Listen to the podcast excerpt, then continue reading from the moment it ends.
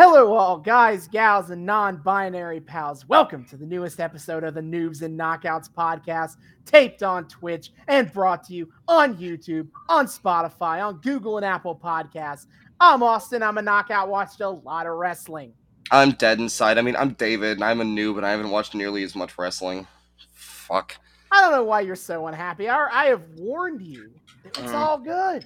Mm-hmm. Because today we are finishing the Katie Vick storyline in all its beautiful glory. David is trying to chug a bottle of his drink, maybe to drown himself potentially.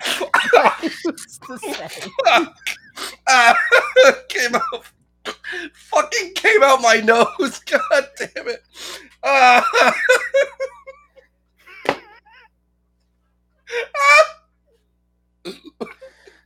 Oh, fuck, it went everywhere. Oh, shit. Yeah.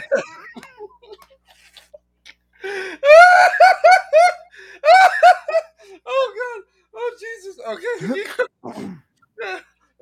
I will now continue then. Fuck, God.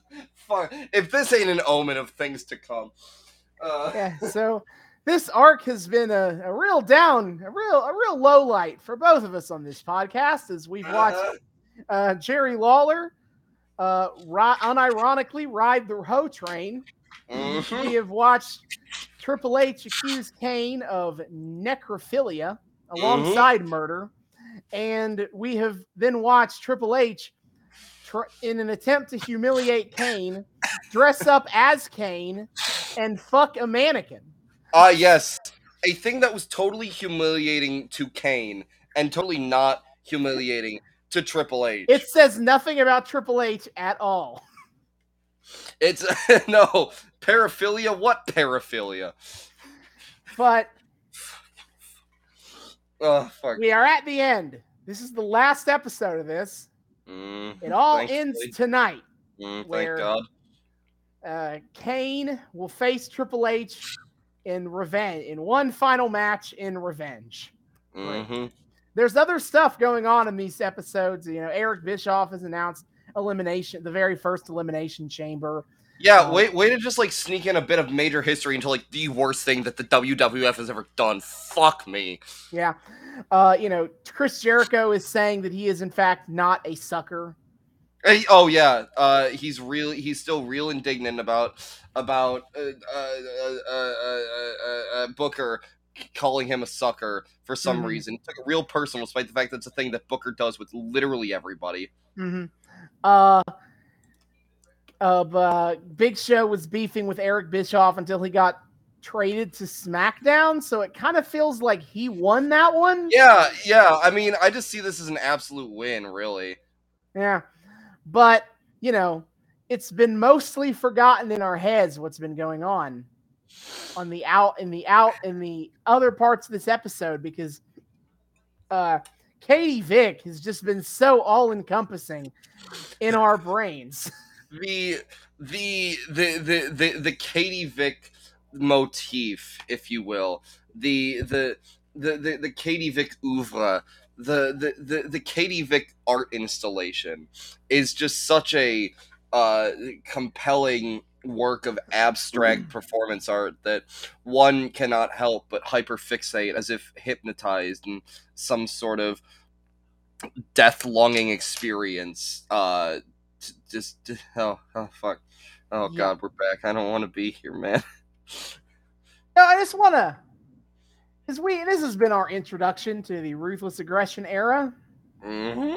And it was recently brought up to me on our squared circle that perhaps the Ruthless Aggression era is actually way more crass and fucked up than the Attitude Era is. And this feels like the best time to bring this up. So, yeah, wait, really? You don't goddamn say. Because we talk about how this is the worst thing that WWE has ever done. And it's certainly in the top two, I think. Mm-hmm. So I'm going to give a quick summation of some other things that have happened in the Ruthless Aggression era that you could argue is pretty bad. Oh, boy. Oh, I can't wait to hear this shit. We are here to This could be considered foreshadowing to future arcs on this podcast. Don't you fucking dare. Don't you dare. Don't you even. Don't you start with me. I will end you. HLA. Hot lesbian action. We have Tori Wilson, Dawn Marie, and Al Wilson, where Dawn Marie marries Al Wilson's dad, Tori Wilson's dad, Al, excuse me, and then fucks him, and then he dies from the fucking. Wait, he dies from the fucking. Yep. Death what is by that snooze news, I believe I got that right. What the fuck? The Mexicools. It's where they got a bunch of Mexican wrestlers and had them come out to the ring riding lawnmowers. Great. Just add flagrant race. I mean, I guess flagrant racism has never not been a part of the WWE. Always kind of there. It's always a little bit there. It's like that dull headache that won't like fully go away. Mm-hmm. Katie Vick, obviously, that's here. Oh yeah. The Triple H Booker T racism storyline that I mentioned last time when we talked about the origins of the Katie Vick arc and what ended up replacing it as the big WrestleMania storyline. Yeah.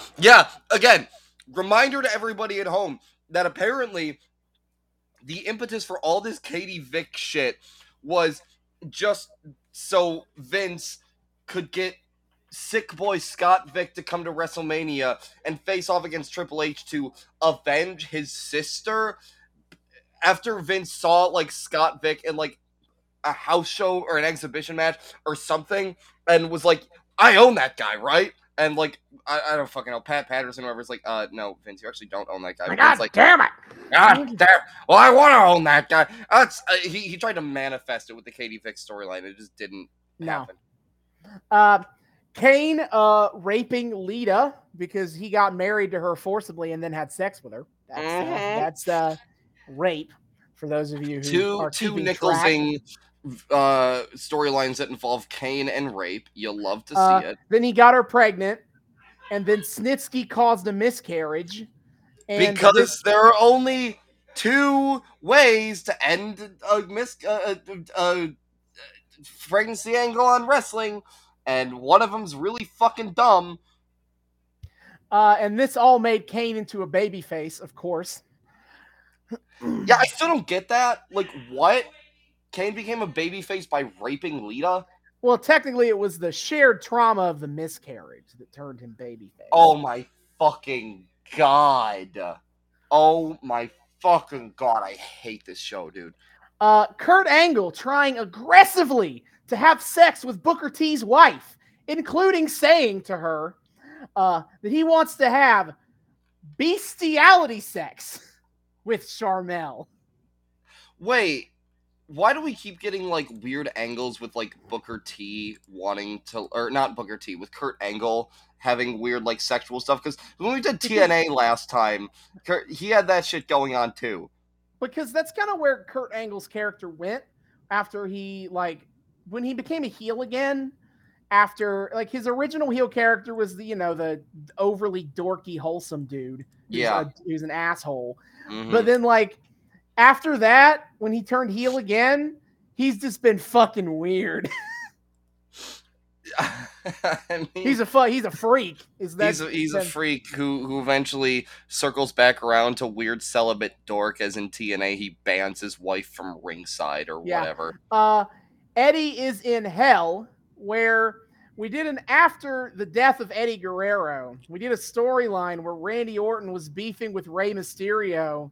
And among other things, he told Rey Mysterio to his face, Eddie ain't in heaven. He's down there in hell, which is a hell of a thing to say to a person who is actually dead and who Rey Mysterio was actually friends with.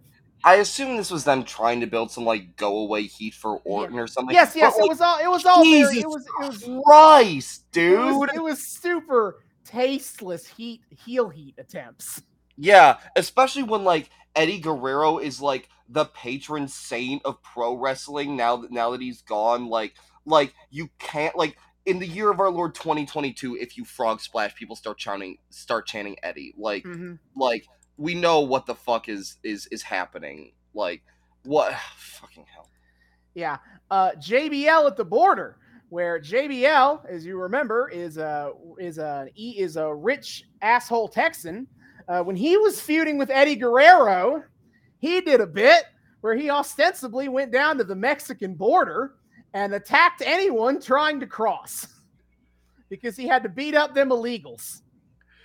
Was he a heel? Yes, he's the heel. Okay. Well, at least that's something. At least he's not like that. The valiant face trying to stop them illegals from taking our jobs or whatever. Sure.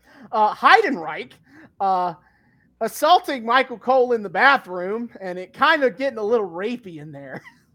Like, nothing happens, but like it's become kind of known as, it was like, this feels like a rape scene. Heidenreich, who is this? He was some big beefy muscled dude. I will say to add on is that it was at least pitched once that he would be a Nazi that had been frozen in ice, like Captain America. And then he has been placed in the modern day. But Vince hated that pitch. He thought that was so offensive that he walked out of the room, and it was never mentioned again. We're definitely not doing that. Vince McMahon got so offended that he walked out of the room? How? What? What planet do you have to be on to be able to offend Vince? Katie Vick storyline, Mae Young giving birth to a hand for the sake of a pun, McMahon. Mm-hmm. Mohammed Hassan, where admittedly an Italian American, that's a whole other thing. He's brown enough, right? Italians.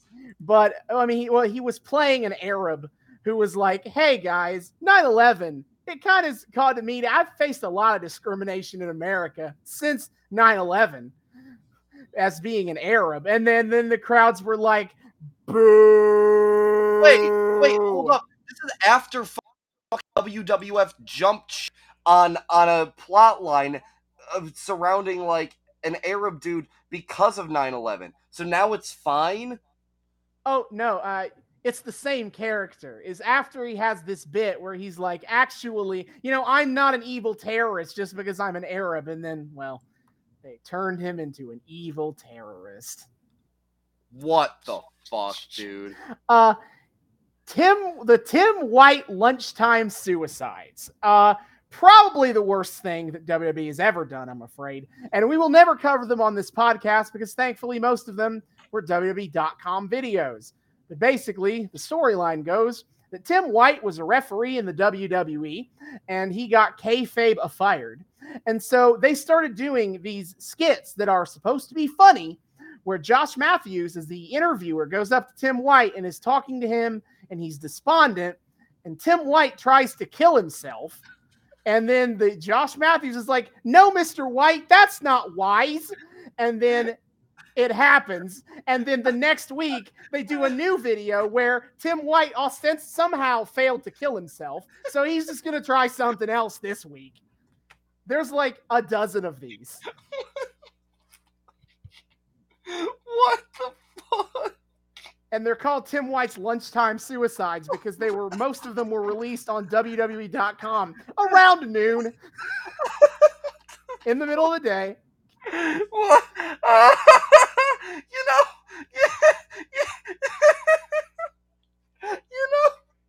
most companies in the early aughts, when they were trying to, break into the world of internets, where they were putting out normal corporate style programming, but make it an internet.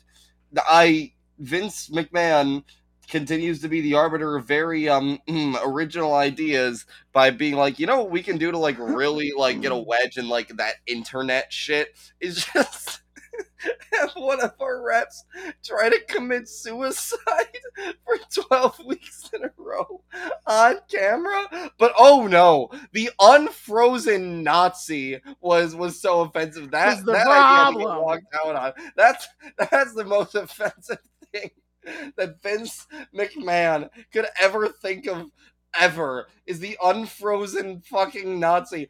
Even though in the year of our Lord 2022, a fucking NXT fighter got a call up and got named after a Nazi. all hail Gunther Stark. Thankfully, it's now Gunther. So now it's just a stereotypical name. No, it's just, you know, he's German. That's the most offensive thing of all, really. Vince McMahon, as part of his character of being a delusional white guy, said his character? That was the character at that point, yes. Oh, that is the person, Austin. I think you mean to say that is the person of Vince McMahon telling John Cena, "What's good, my N-word?" My N-word? And yeah, Booker T is right there to see it and is like, "Tell me you did not just say that." Yeah. Shout out to all of the John Oliver fans out here who have seen that clip. Yeah, Eugene Densmore.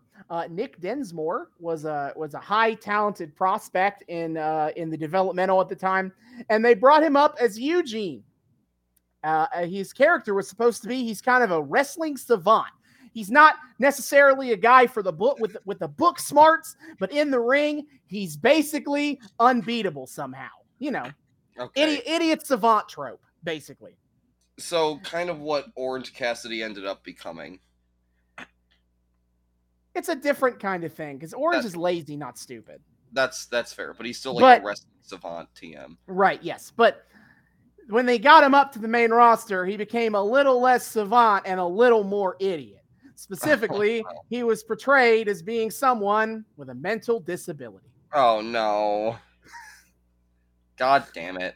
And it was treated with all the class and respect that you might expect from mid-2000s television. Ah, yes, all of the respect that I expect. To quantify that, I believe that would be -5 respect. Mm-hmm. Kerwin White. That was when Chavo Guerrero was repackaged as a yuppie golf dude named Kerwin White, whose catchphrase was, "If it ain't white, it ain't right." Chop, what? So they put Chavo in whiteface. What? They turned Chavo Guerrero into a white supremacist yuppie? Yes. What? And a sentence I never thought I would say. Thankfully, Eddie Guerrero died. And so they were like, you know what, Chavo? You can just be Chavo again. Oh, man. Yeah, the silver lining that comes with Eddie Guerrero's death is uncondemning Chavo from his white face. What? I hate wrestling, dude. Hey, I got a couple more before we move on. Don't worry. What? How are there more? You've listed off so many, and some of them are each so awful in their own way. How are there more? So we have Eddie Guerrero and Eddie. We have the live sex celebration between Edge and Lita, where they promise that these two are gonna fuck live in the ring on Raw. It was softcore with no genitals shown, but you know, the implication. Don't worry, John Cena came to make sure that there would be no sex on this TV show. John Cena filling in the Sam the Eagle role there. This program needs more upstanding goodness and wholesome culture. Yeah. Why are you fucking in the middle of the ring, Edge and Lita? Yes. Billy and Chuck being a pretend gay couple. Yeah. Oh yeah, this shit. We've talked about that plenty on this podcast already. Billy ass and Chuck ass. I think it makes a beautiful name for a married couple, and it makes me sad we were robbed of that. Yes. And then finally, to circle it back to Kane for this last one. Kane, when in a feud with Shane McMahon, electrocuted Shane's balls. He just put some electrical, wire couple thing, you know, kind of like the stuff the thing you use to like jumpstart your car. Yeah. He took that, put it to Shane's testicles. And electrocuted them. See, I can't fully get mad at that one simply because I only remember like an 11-year-old David seeing Transformers 2 and thinking that the funniest thing he had ever seen in the history of the cinema was John Turturro tasing himself in the nuts as like a random sidekick in that movie. I mean, Transformers. That one's pretty fucking tame compared to most of the rest. I mean, how could you hate bits like "Stop lubricating the man" or "I am directly underneath the enemy scrotum"? Man, John Turturro got all the best shit in that movie, didn't he? Obviously. And all of this may seem like padding to fill out the front half of the episode, and it is. Thank you. All that to say, Ruthless Aggression has been quite a time, and it will continue to be quite a time in the future.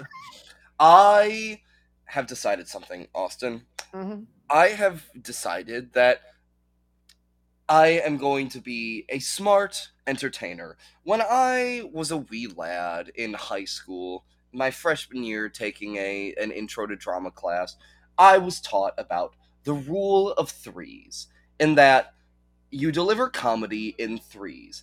You if it's a good one, you can deliver it up to three times and it stops being funny after that. I have had my kind of big three freakouts for this era. I had Losing My Mind to Lawler riding the Ho Train. I had my brilliant magnum opus breakdown of how deeply hypocritical this entire thing was when we got the necrophilia angle introduced. And then I had last week where I just like tried to storm, or last time we were here, and I tried to storm off and had to get carted back in by Kyle and Robbie.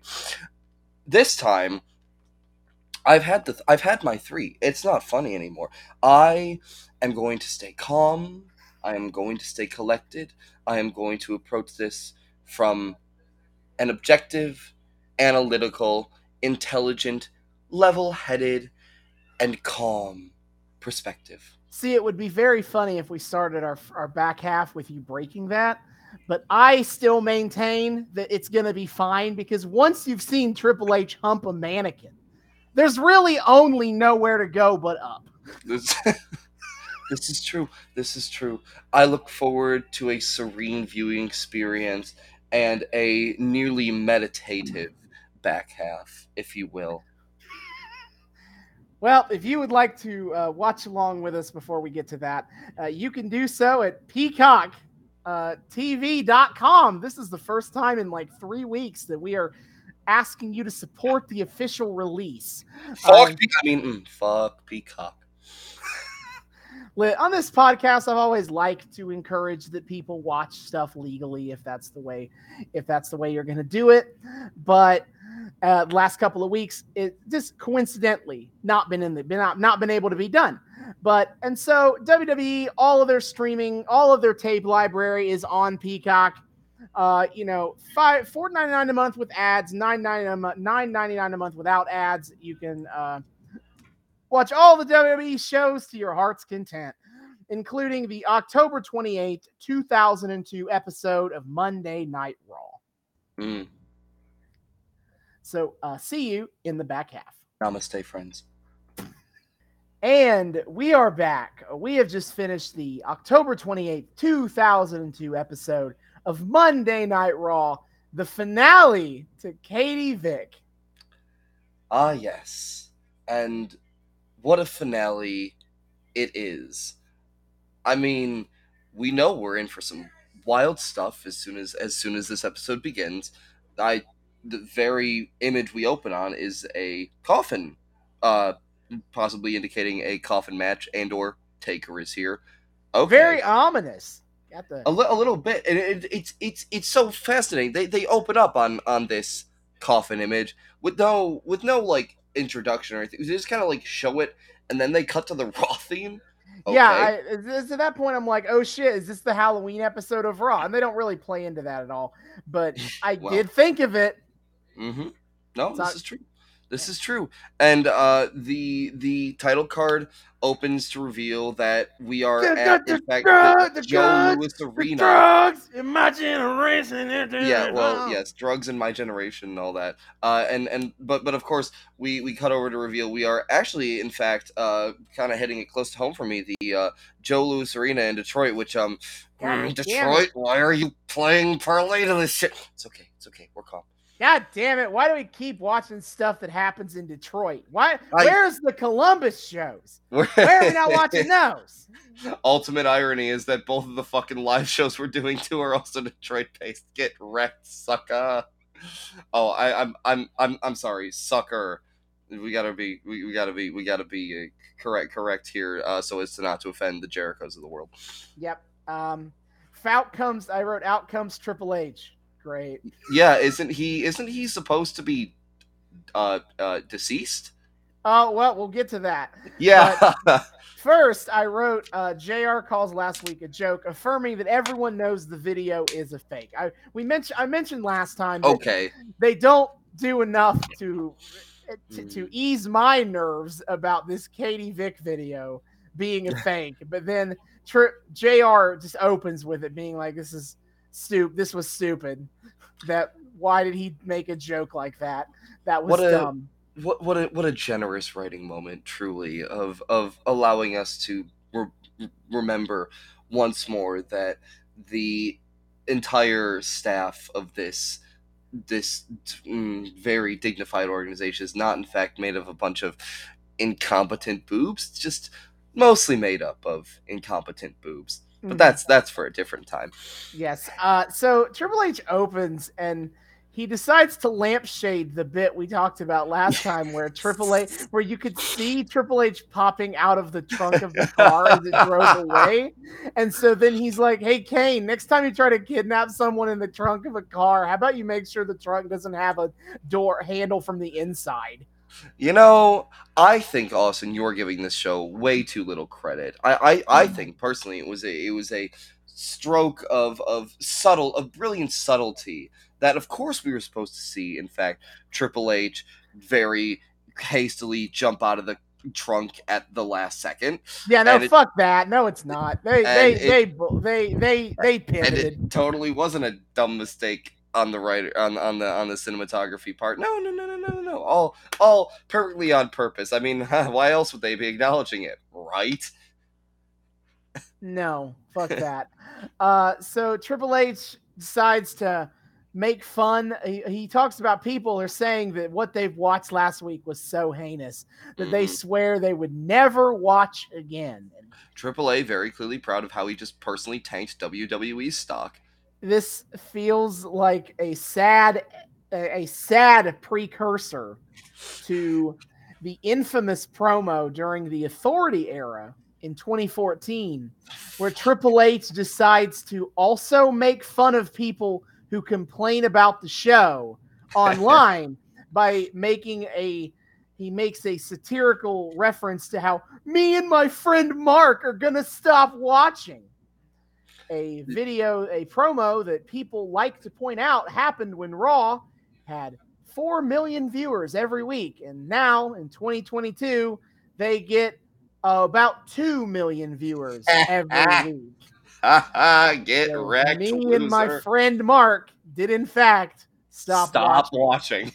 But, so I'm noticing a pattern that Triple H keeps being the guy to take these promos of like, if you didn't like it, well, kiss my ass, never watch again for all I care. I'd like to think that a young Elon Musk was sitting there taking notes about how to just completely tank the stock of the company you own just for the memes, and he's like, yeah, fuck, this is good shit. Yeah. So, by the way, we talk about how everyone swears this Katie Vick thing from last night was a joke. Wait, sorry, hold on. One more thing. On that train of thought, putting on the tinfoil hat, conspiracy theory time, was the whole Katie Vick angle just a ploy from Triple H to tank the WWE stock so he could buy up zillions more of it to then sell off when Triple H, the cerebral assassin. The cerebral assassin. He is a tactical genius. He's playing 5D chess. He's playing 7-dimensional Parcheesi. See, why? How could I have it in me to hate this angle, this arc, when clearly such intellectual brilliance was being poured into every single facet of it? Well, after Triple H is done playing 9-dimensional mahjong, we move on to a point I am attempting to make here is that everyone is on the same page that like the video was not real. It did not represent Kane. It was Triple H in a fucking mask, fucking a mannequin. Mm-hmm. Except Triple H still thinks he's got a bit So he acts the entire night like that Katie Vick video was in fact legit. And that everyone still believes him that it was legit. Mm-hmm.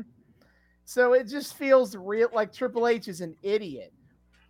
I mean, yes, he is. Sure. Confirmed. I'm sorry, genius who purposely tanked WWE stock, right? Completely on purpose. 11-dimensional chess aside,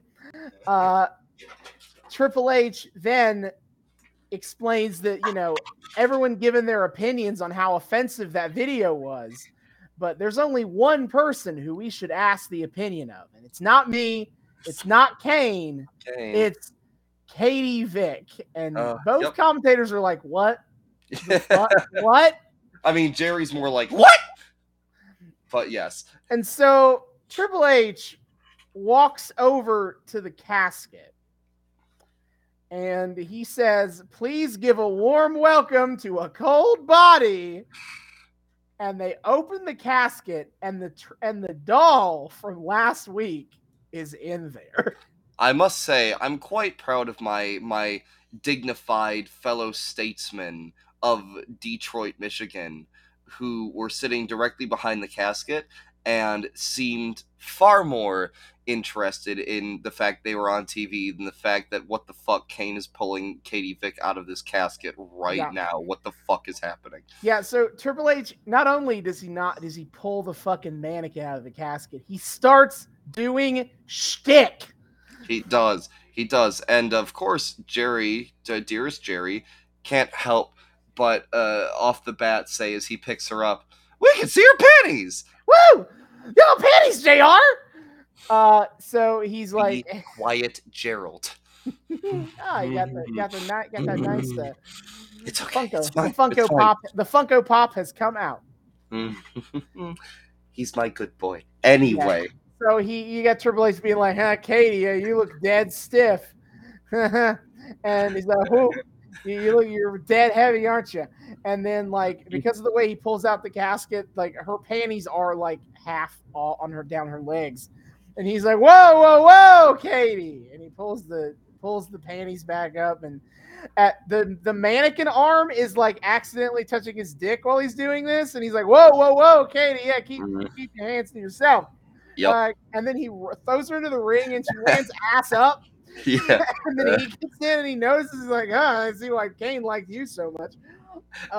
Yes, indeed. And it is at this point that a very astute scholarly woman from the crowd very loudly and plainly for all to hear yells, shut up! And I agree. I do quite calls him an asshole. Fantastic. Indeed. Quite. Triple H then puts the Katie mannequin in his lap, and he does some very bad ventriloquism.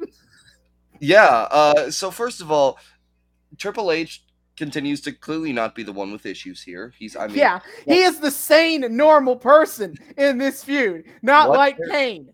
What paraphilia? But yeah, talking about needing to pull the camera away so to attempt to avoid. Showing Triple H talking into the microphone. Well. I more meant on a broader as our discussion from the beginning of analyzing this episode of needing to pull the camera away to try to avoid showing the strings that are attached to a bit that Triple H is doing. You know, we had the trunk last week and we had the ventriloquy. I have to say, Triple H really needs to work on his ventriloquism skills, buddy. Just a little bit of friendly advice from me to you. You know, you're supposed to not move your mouth rather than just let the camera guy do all the work so that you can be a lazy dumb fuck about it. Yeah. Just maybe consider taking some lessons. That's all. So Katie as Triple H as Katie, excuse me, is like, well, not last week, that video was very offensive. Especially because Kane has, and I'm going to be honest, I thought what she was going to say is that Kane has a large penis because the joke is that that's Triple H the whole time, and so it's Triple H's dick that's large. I thought it was gonna go in that same direction too. Yes, but instead, what she says is that Kane has a burnt little wiener, which I cracked up a little bit at, because like Deadlock Podcast has a joke about Kane's burnt little wiener. I didn't realize that came from anything.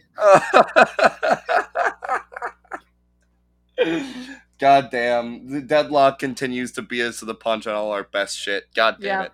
Anywho, then Triple H starts making jokes about how Kane was, was a chestnut roasting over an open fire, which this is Halloween, not Christmas. Even Kane, Jerry Lawler points this out. Yeah, Jerry Lawler correctly points out that reference is a mite out of season and heartbreaking. The worst person you know makes a good point. Yep. So Triple H makes a couple more jokes to the effect about how Kane is burnt and also has a small penis. And then he gets to the end of his spiel where he says that to the people who were seriously offended, if you were seriously offended, I seriously don't care.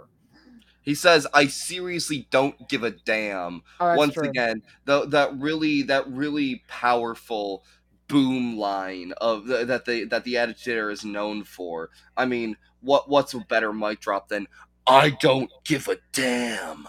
Yeah. Indeed. And in the vein of people who definitely... If you're offended, I don't give a shit. Wait, where'd our viewers go? Oh, the camera's turned off. Weird. In the vein of people who do not have issues, I really need to point out just throughout this entire thing just how consistently horny Jerry Lawler unironically seems to be for this sex doll in a cheap wig and an ill-fitting cheerleader outfit who's meant to be a dead corpse. Yep. He is far too attracted to Katie Vick for a lot of reasons. But also, I would like to point this out, is that this stuff with Jerry Lawler confirms Katie Vick's age. Because she is that mean because this means that clearly Katie Vick is in high school. Not college. Keep them. I will never ever get tired of the Lawler pedophile jokes. Get his ass. Mm-hmm. So thankfully we are saved by the resident superhero of the day, Hurricane. Hurricane, who for some reason seems to be attempting beat poetry as he cuts a promo against the game. What's up with that? What? Yeah. Does he? Is that how he talks? That is. What's up with that? Is his catchphrase? Yes. No. But like his entire intonation, it sounds as though he's a beat poet. He's like he had the cadence of I thought he was gonna like start reciting like just rhyming poetry, and then he didn't, but he kept the cadence of it, so it felt like modern beat poetry. Yeah, I'd say that's trying his normal to make a cadence and make it sound cool. Yeah, I think that's his normal cadence. And also, it sounds like. And also, I must say, he is walking a dangerous tightrope of tipping right the hell over into emulating AAVE as a very white person. Mm-hmm. Might wanna think about that one there, Hurricane, my friend. Can I call you Hurry? Just again, friendly advice from Mr. Kane, if you will. Friendly advice from your resident, very calm co-host. Yes. Anywho, Hurricane decides to bring himself down to Triple H's level by he questions Triple H's story that he kind of easily escaped this trunk with no damage. Because he said, if that's true, then what about this video footage that I have? Yeah. And he plays the clip. So I wrote either Hurricane or Kane is dressed up as Triple H in this video, but I'm pretty sure it's obviously Hurricane. It's definitely Hurricane. Yeah, I wasn't sure immediately, but it's Hurricane. And Hurricane is in an operating room at a hospital, and he's wearing a Triple H face mask. Yeah, not even like a piece of paper, like a piece of cardboard cut out over Triple H's face. Yeah. So he's on the operating table, and the And the nurses and doctors start pulling things out of his ass, presumably from a car wreck. And I'm going to be honest, this joke did a whole 360 for me, where at first I groaned, and then eventually I kind of started thinking it was kind of funny. And then eventually the joke went on so long, I was like, please end. I agree wholeheartedly. Because this video, it cannot be overstated how long they do this bit for. I instead wrote down every single thing that they pull out of his ass. So, wait, why? Specifically so I could mention it on the podcast. Oh my fucking God. All right. It's a weirdly long list, people. It is. So they pull out a sledgehammer. Ha ha ha ta ta. It's Triple H's weapon. And then they start pulling out like the magician trick where they like pull, The scarves tied together. Scarves out of their mouth or whatever. Yeah. They do this with his ass, and this bit goes on very long of how many scars they pull out of his ass. But eventually they get the whole bit, and they take it out. And then, unbelievably, they pull out a fucking hand. Yeah, okay. I would like to add in some commentary here. So a couple things. First of all, the camera operator, most esteemed camera operator, did indeed earn back some of his brownie points, because while he screwed the pooch on Triple H clearly escaping the trunk of Kane's car, and while he very clearly was doing all of the legwork during Triple H's quote-unquote ventriloquism, he did indeed, or she, I don't know, I'm assuming, either way, did indeed pull off quite the fun little beat, assisted in quite a wonderful little visual gag, if you will, as they continue to cut away from Hurricane's quote-unquote face to the operators pulling stuff out of his ass, and then kind of back to Triple H, quote unquote, and then to the table where they're placing the thing. And credit where credit is due, there was a perfectly executed little maneuver where they cut away from the Triple H mask that's kind of going like ah, and they cut over to the table, and then they very quickly bring the camera back over with no apparent cuts or anything, and our dear Mr. Hurricane has swapped masks. Yeah, they have two. He's wearing multiple fucking masks. He's got like an angry Triple H face and a happy Triple H face. Yeah, and I think there were two. I remember there being like two slightly different angry Triple H faces. One where the eyes were closed and one where the eyes were a little more open. He looked a little more intense. Yeah. So, because they pull. They cut to again Triple H looking like ah, and then they pan upward to see a full-on actual Triple H like rubber head. Hell yeah, let's not skip to the end. There's so much more shit to pull out of his ass. Yeah, okay, pardon me. But so I'll finish covering that in a minute. But the other thing I want to point out is I did indeed start to write in my notes. I'll be honest, I didn't realize like that was supposed to be all stuff from the car wreck. I just thought it was WWE making homophobic anal insertion jokes. But I mean, at some point, they start pulling out car parts. This is true. Far be it for me to assume such bigoted crassness on the part of the most dignified WWE. My most sincere apologies. Sure. But then I proceeded to write an alternative riff on that. That I thought the cartoonish, medically inaccurate birth scene was for the last time we watched WWE, and right as I finished writing that note, indeed, what do they pull out of Triple H's ass but a hand? I could not believe it. 800 IQ, I see through the veil. I couldn't even believe that they pulled out that hand. I can't believe that they did it right as I finished writing my note about the Mae Young thing from last time. I am Nostradamus in my content planning. Yeah, truly. I mean Nostradamus, pardon you.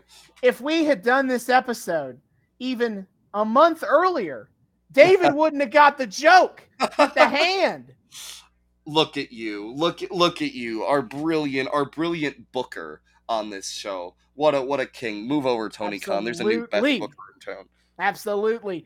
And then they pull a goddamn gerbil out of his ass.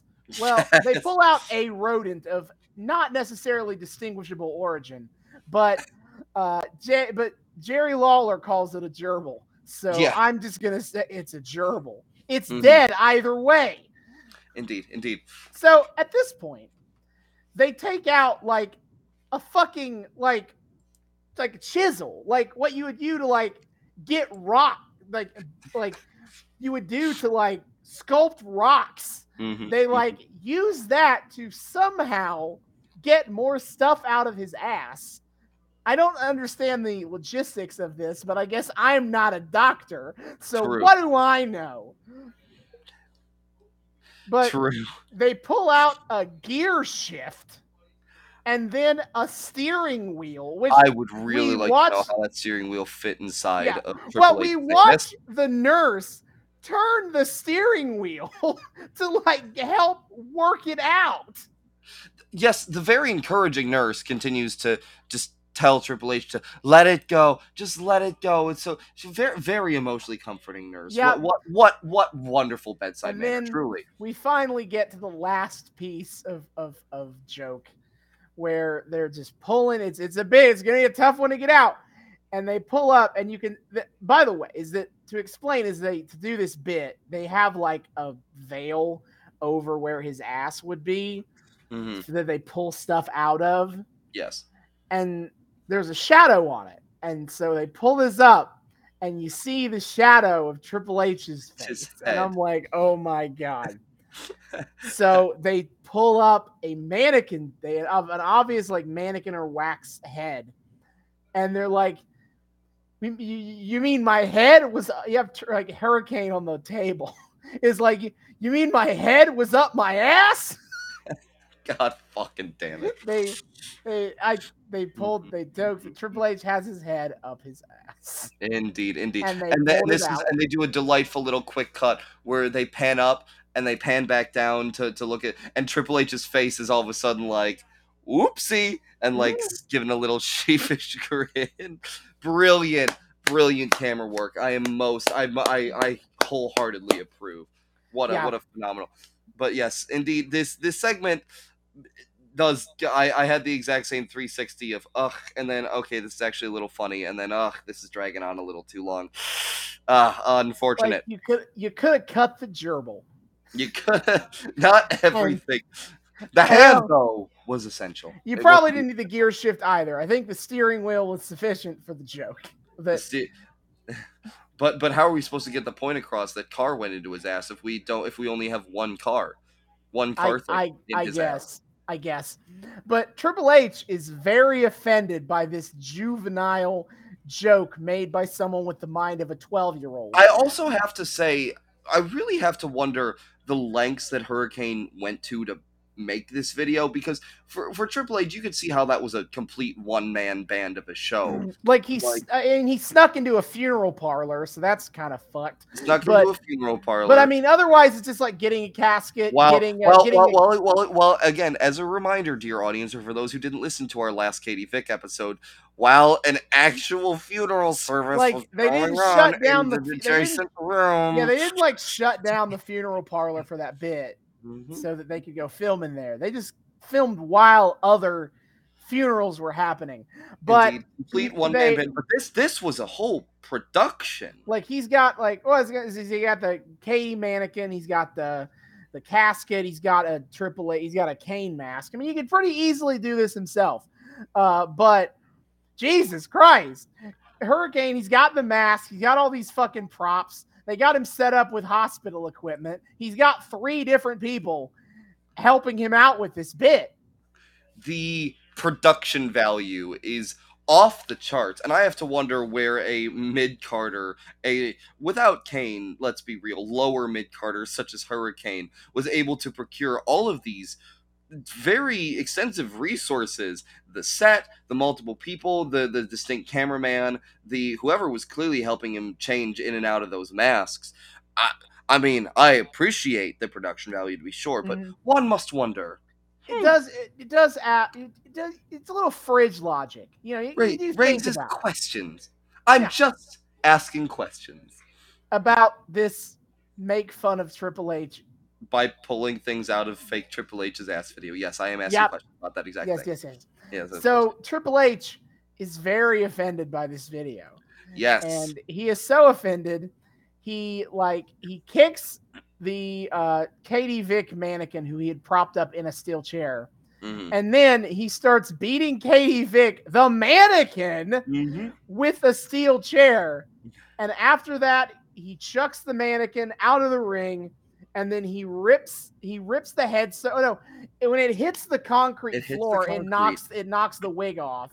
It knocks the wig off and also knocks the head off because there is a separate smaller head underneath, and it's a dude head question mark. I thought that was just the regular Katie head that just had the wig on it. No, it was a distinctly smaller head with just short man hair, and it was definitely a man face. It did not have that was not the Katie head. What is this manic? What is going on? Whatever. Triple H then starts. I'm very confused. Good. Let the hate flow through you. So Triple H then chucks the mannequin into the stairs for a while. I wrote someone in the crowd yelling, "You're not funny." True. And for some reason, this gets Kane to come out and just start beating Triple H's ass. This, of all things, is what got Kane to come out. Mm-hmm. Interesting. So Kane starts attacking Triple H. Security comes out to stop Kane. Kane beats them up too, but this does give Triple H an opportunity to start beating up Kane. Eric Bischoff then proceeds to empty the locker room. They got all the referees, got all the babyface wrestlers out here to separate these men before they continue fighting. And Bischoff himself comes out. And if I may, Austin, I would like to introduce yet another brand new segment to our show that I would like to call David's Culture Corner. Now, for those of you of scholarly import, such as the distinguished writers of this episode of WWE Monday Night Raw clearly were, this should be a familiar a sight to you. Two large groups of people getting into a nasty street brawl in some form or other, only to be broken up to bitter rivals, only to be broken up by a man of powerful stature telling them that they need to calm down. I am, of course, referring to the similarities between this segment between Kane, Triple H, and Eric Bischoff and Act 1, Scene 1 of Romeo and Juliet. Which I fucking knew that was what you were doing. Clearly paying an homage to. If I may, the dialogue went as such from our dear Eric. Rebellious subjects, enemies to peace, profaners of this neighbor-stained steel, will they not hear? What hole you men, you beasts that quench the fire of your pernicious rage with purple fountains issuing from your veins. On pain of torture from those bloody hands, throw your mistempered weapons to the ground and hear the sentence of your moved bish. That is all. And now, to kind of win back our audience. Thank you for attending David's Culture Corner. I will now be introducing a new bit for me. Oh shit. It's a double bit. The bit doer was me. The consortium of bits. The consortium of bits was me. Indeed. This is called How Do I Make a Taylor Swift Reference in This Bit? What the fuck? That's a good question, folks. So I think that this Eric Bischoff interference is very, very fits to the song You Need to Calm Down by Taylor Swift. So you need to calm down. You're being too loud. And I'm just like, you need to just stop. Like, can you not just step on his gown? You need to calm down. I have to say, was that the exact dialogue as we heard it? Because I was hearing iambic pentameter, but I was hearing you need to calm down. Oh. I really need to get my ears checked. Anyway, Eric Bischoff puts Kane and Triple H in a casket match tonight to settle their differences. Which, Eric, what a master of poetic justice that is not at all weird and crass when you consider everything that this angle has been building upon story-wise. The poetry, so delicious. This storyline has been something, and indeed. I'm going to be honest, I was completely blindsided by the Hurricane video. No one ever talks about that one. Not sure why. But I had no idea it was a thing.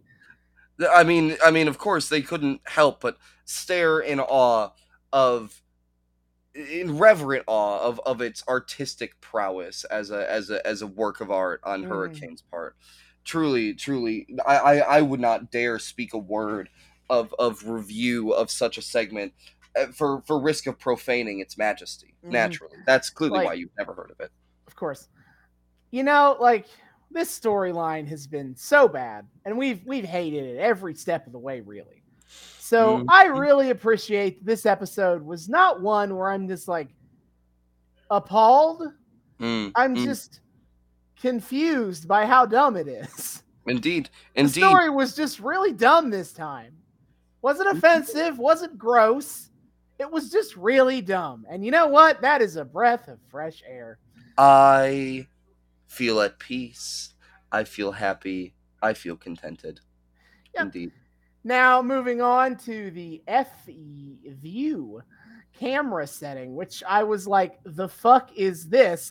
I have no recollection of what this is. I also was like, the fuck is this? Especially when it starts with, it's basically hidden cam shit. Yes. To be clear. And the first thing they do is they have a hidden camera in the women's locker room while Trish Stratus goes into her locker room and is on the phone with, I think, her mom? Somebody. She's just talking about how she's going to wrestle later. It's nothing important, but she is undressing in full view of this camera. And I just wrote, great! Because Jerry Lawler is losing his mind, and unfortunately, so also is the audience. Yes, of course. And Austin, you doubted as we went into our viewing portion of this recording session that I would maintain my calm. You thought for sure this was all be a bit, but I again remind you, I am simply homaging the proud storytelling tradition of the Katie Vick arc, as is demonstrated here. Once again, the setup follows through to the payoff with absolutely no twist, because you see, in what one would assume to happen in a dignified and well-written television show would be that the woman is caught on a creepy voyeur cam and starts undressing, and then catches sight of the creepy voyeur cam, and is like, the fuck is this? And picks it up, and smashes it, and goes on her merry way, because fuck you, creepy voyeur cam.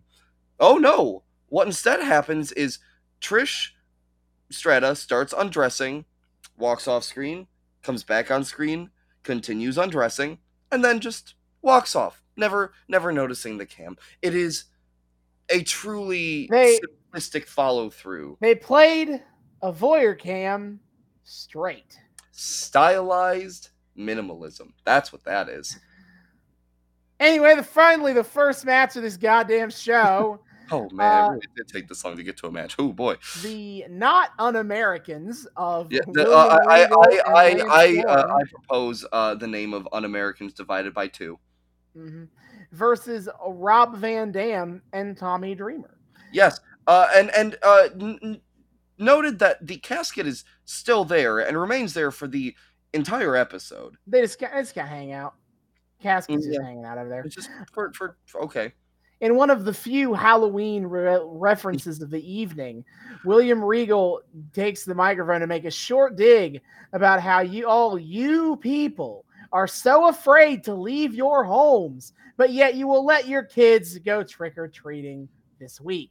See, that is something that can truly challenge my love of William Regal. William Regal saying, fuck America. I mean... Sure. But okay, fuck sure. Halloween. Fuck this Halloween. That is a step too far. A step quite too far, my good sir. If I do say so myself, it makes my blood boil with dignified rage. So RVD and Dreamer come out. I make a note that Tommy Dreamer shouldn't wear a backwards cap. He looks like a dork. True. So the match is fine. It's fine. I don't really have much to say about it. No. William Regal and Lance Storm hit Tommy Dreamer in the back with a flagpole, and then that's how they win. Regal gets the pin. Yep. Yay! After the match, we cut backstage. Well, I will say if I'm doling out brownie, if I'm starting in the habit of doling out brownie points for this episode, I do have to give a shockingly of all things some brownie points to my dearest Gerald. As yes, I know I was surprised as you were. What? As JR made a comment about the un-Americans divided by two coming in from the back door to get that win, and Gerald Lawler did not at all riff on JR's backdoor comment, which is doubly surprising considering not 10 minutes ago we were watching a quite overlong segment very concerned with somebody's backdoor. Look at you, getting so mature. I'm so proud of you. For 5 minutes. Truly an arc of personal growth for us all. Anyway, you were so saying. Backstage, Eric Bischoff is with 3 count, Rosie, Jamal, and Rico. And is like, you guys suck, actually. Indeed. He is freaking out because you couldn't even get the job done with Big Show last week. And I got a big surprise for Survivor Series. Everything's got to go well. And like, you guys start making an impact around here. Keep things in order or else your 3 count. Bischoff specifically says that he wants impact, which if he wishes for that, I advise that he go over to TNA. But that's just my 2 cents. So he tells 3 Minute Warning that like if they don't make an impact tonight, their 3 minutes might be up.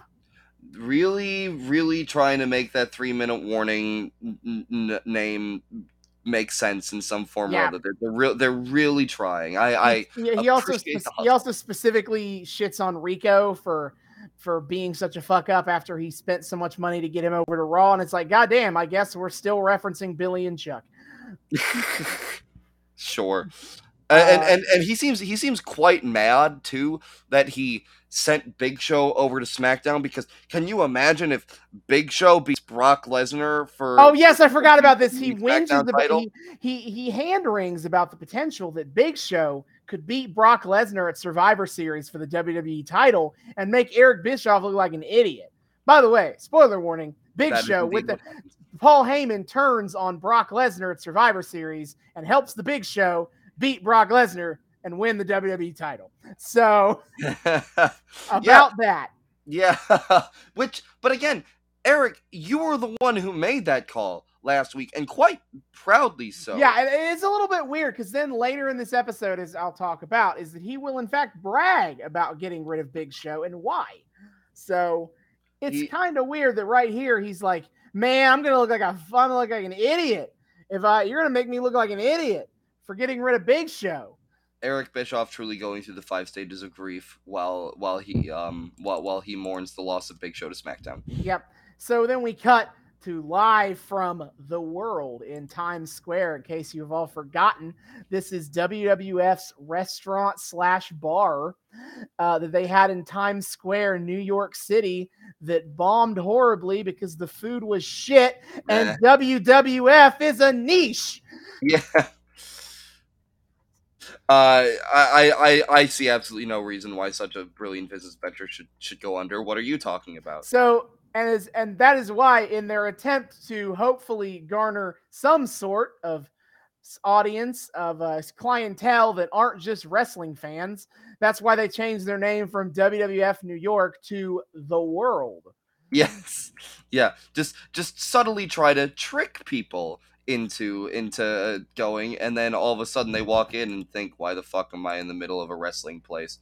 And I'm in Times Square, and I'm eating at the WWF restaurant. How did I get here? Truly, sneaky but brilliant business decisions continue to abound amongst our dear WWFers. Right, so we cut inside, and Stacy Keibler and Test are, I wrote, on a date, ? She portrays here as like as his marketing manager, which is not which isn't really the vibe I got from them last week. But sure, it's professional. Look, sometimes you gotta do a little bit of romantic nepotism to really seal the deal. I don't see what's wrong with that. So Stacy Keibler points out that all the all-time greats, they commonly have nicknames for their fan bases. And she's like, well, what is Test? What is his fans called? But she has come up with a brilliant idea. And she whispers in his ear, so we get a full-on ass shot that covers about half the screen. Yes. She explains. After, may I add, another ass shot as she walks into the restaurant. Oh yeah, they got the camera low down there, so you can get a good cake shot as she's walking. Truly, the Ruthless Aggression era showing its respectful appreciation for the female form. The people who filmed The Beautiful People last week should have been taking notes. Oh yes, of course. That's what I wanted, more full on and ostentatious cake shots and exploitative cake shots for The Beautiful People. Absolutely. I mean, I maintain what I said last week. If you're gonna bother to do an exploitative cake shot, it should at least be a good one. Fair enough. Fair cop. Anyway. Anywho, so she explains her ideas that Test. His fans shall now be called his testicles. Which, once again, my brilliant 800 IQ psychic brain saw coming. She whispered in his ear, and I thought, she's going to say testicles, isn't she? She's going to say... And, of course, out from Test's mouth comes an inspired fandom name. Mwah! Which I'm glad that you figured it out beforehand, because I already knew, because I was excited for this, because infamously Stacy Keibler calls Test's fans his testicles. Like, this is a big, well-known moment in both of their careers, and I didn't realize we were gonna get that moment in this arc. And I was like, oh my god, this is the moment she christens the name testicles. Yes. So the marketing person does a brilliant job once more, and Test seems unsure. I don't know how he could ever be unsure of something so inspired, but alas. She is like, I am your marketing person, and I promise you that with my help, I'm going to make your testicles huge. Yep. By the way, also, I just want to throw out there is that before all this talk of testicles starts, when Stacy walks to the table, Test is there reading the menu and is like, everything here sucks. And I was like, base. So he is at The World. Yeah, they are ostensibly at The World. Test speaking the truth. Absolutely. Yeah, so Stacy Keibler has promised that she will make Test's testicles huge. I would say more on these developments in the coming weeks, but we won't be here for it. Thank goodness. I know what the next arc on this show needs to be. The story of the testicles. Don't you fucking dare. Don't you fucking dare. I will end you. I will. I'm gonna do horrific things to you. Don't you dare. Don't even think about it. You anyway, say so. It, and Pardon. Moving on to our next match of the evening is the Dudleys, Spike and Bubba Ray, versus Jericho and Christian for the World Tag Team titles. It would have been, but 3 Minute Warning came out immediately to attack the Dudley Boys. This is them making an impact. They fuck with Bubba and they like extra murder Spike. Yeah. And that is the end of that. They like 10 times murder Spike. That is a murderized man right there. Yeah. And so we then cut to a video that has a Batista video that says, and I wrote this down because I was like, the fuck? I wrote, for every minute spent in the ring, the average superstar trains for 1,000 minutes. To which I say, press X to doubt. I was indeed going to bullshit. The Noobs and Knockouts letter of the day, boys, girls, and those that lieth betwixt, is the letter X. But it's all set up for him. Nice warm up. Uh-huh. So again, more video footage of Batista working out, bro. And then it says then it ends with the genetic revolution will begin. You know, I'm really interested in that claim. I really want to take some time to do a little bit of the math on this one. So 1,000 minutes for every 1 minute spent in the ring. 1,000. There's no fucking way. 1,000 minutes is, you divide that by. That's over 16 hours. That is over 16 hours. So for let's just say, I really have to give props to some of our Iron Men who have done hour-long matches for spending 1,000 hours training. Bryan Danielson and Hangman Adam Page. That's 41 days straight of training. Straight days. I mean, come on, you gotta admire the dedication. I just want to know where they get that kind of ridiculously high number. Like if you'd said 100 minutes, I wouldn't have said anything about it. I might have said a few things, but I would have been like, you know what, that seems like a lot, but also reasonable. But that 1,000, oh man, I know. I will tell you this: that is just over 1/525th of a year. I do know that for a fact. 525,600 minutes. That translates to how much is 1 year? 525,000.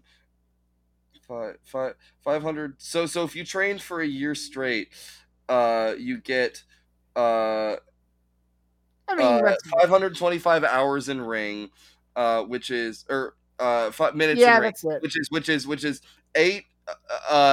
8.76 hours in ring. Okay. That's not a lot of in-ring training. That's not a lot of, the training to work ratio of training. I don't think it's checking out. One entire year straight with no break, just every second of every day for one entire year for only 8 hours of in-ring time. It scans on that you would be very, very tired after that, and 8 hours of in-ring time would be, I think that would be quite enough for after all the work you did. But something doesn't seem right. The numbers, Mason, indeed.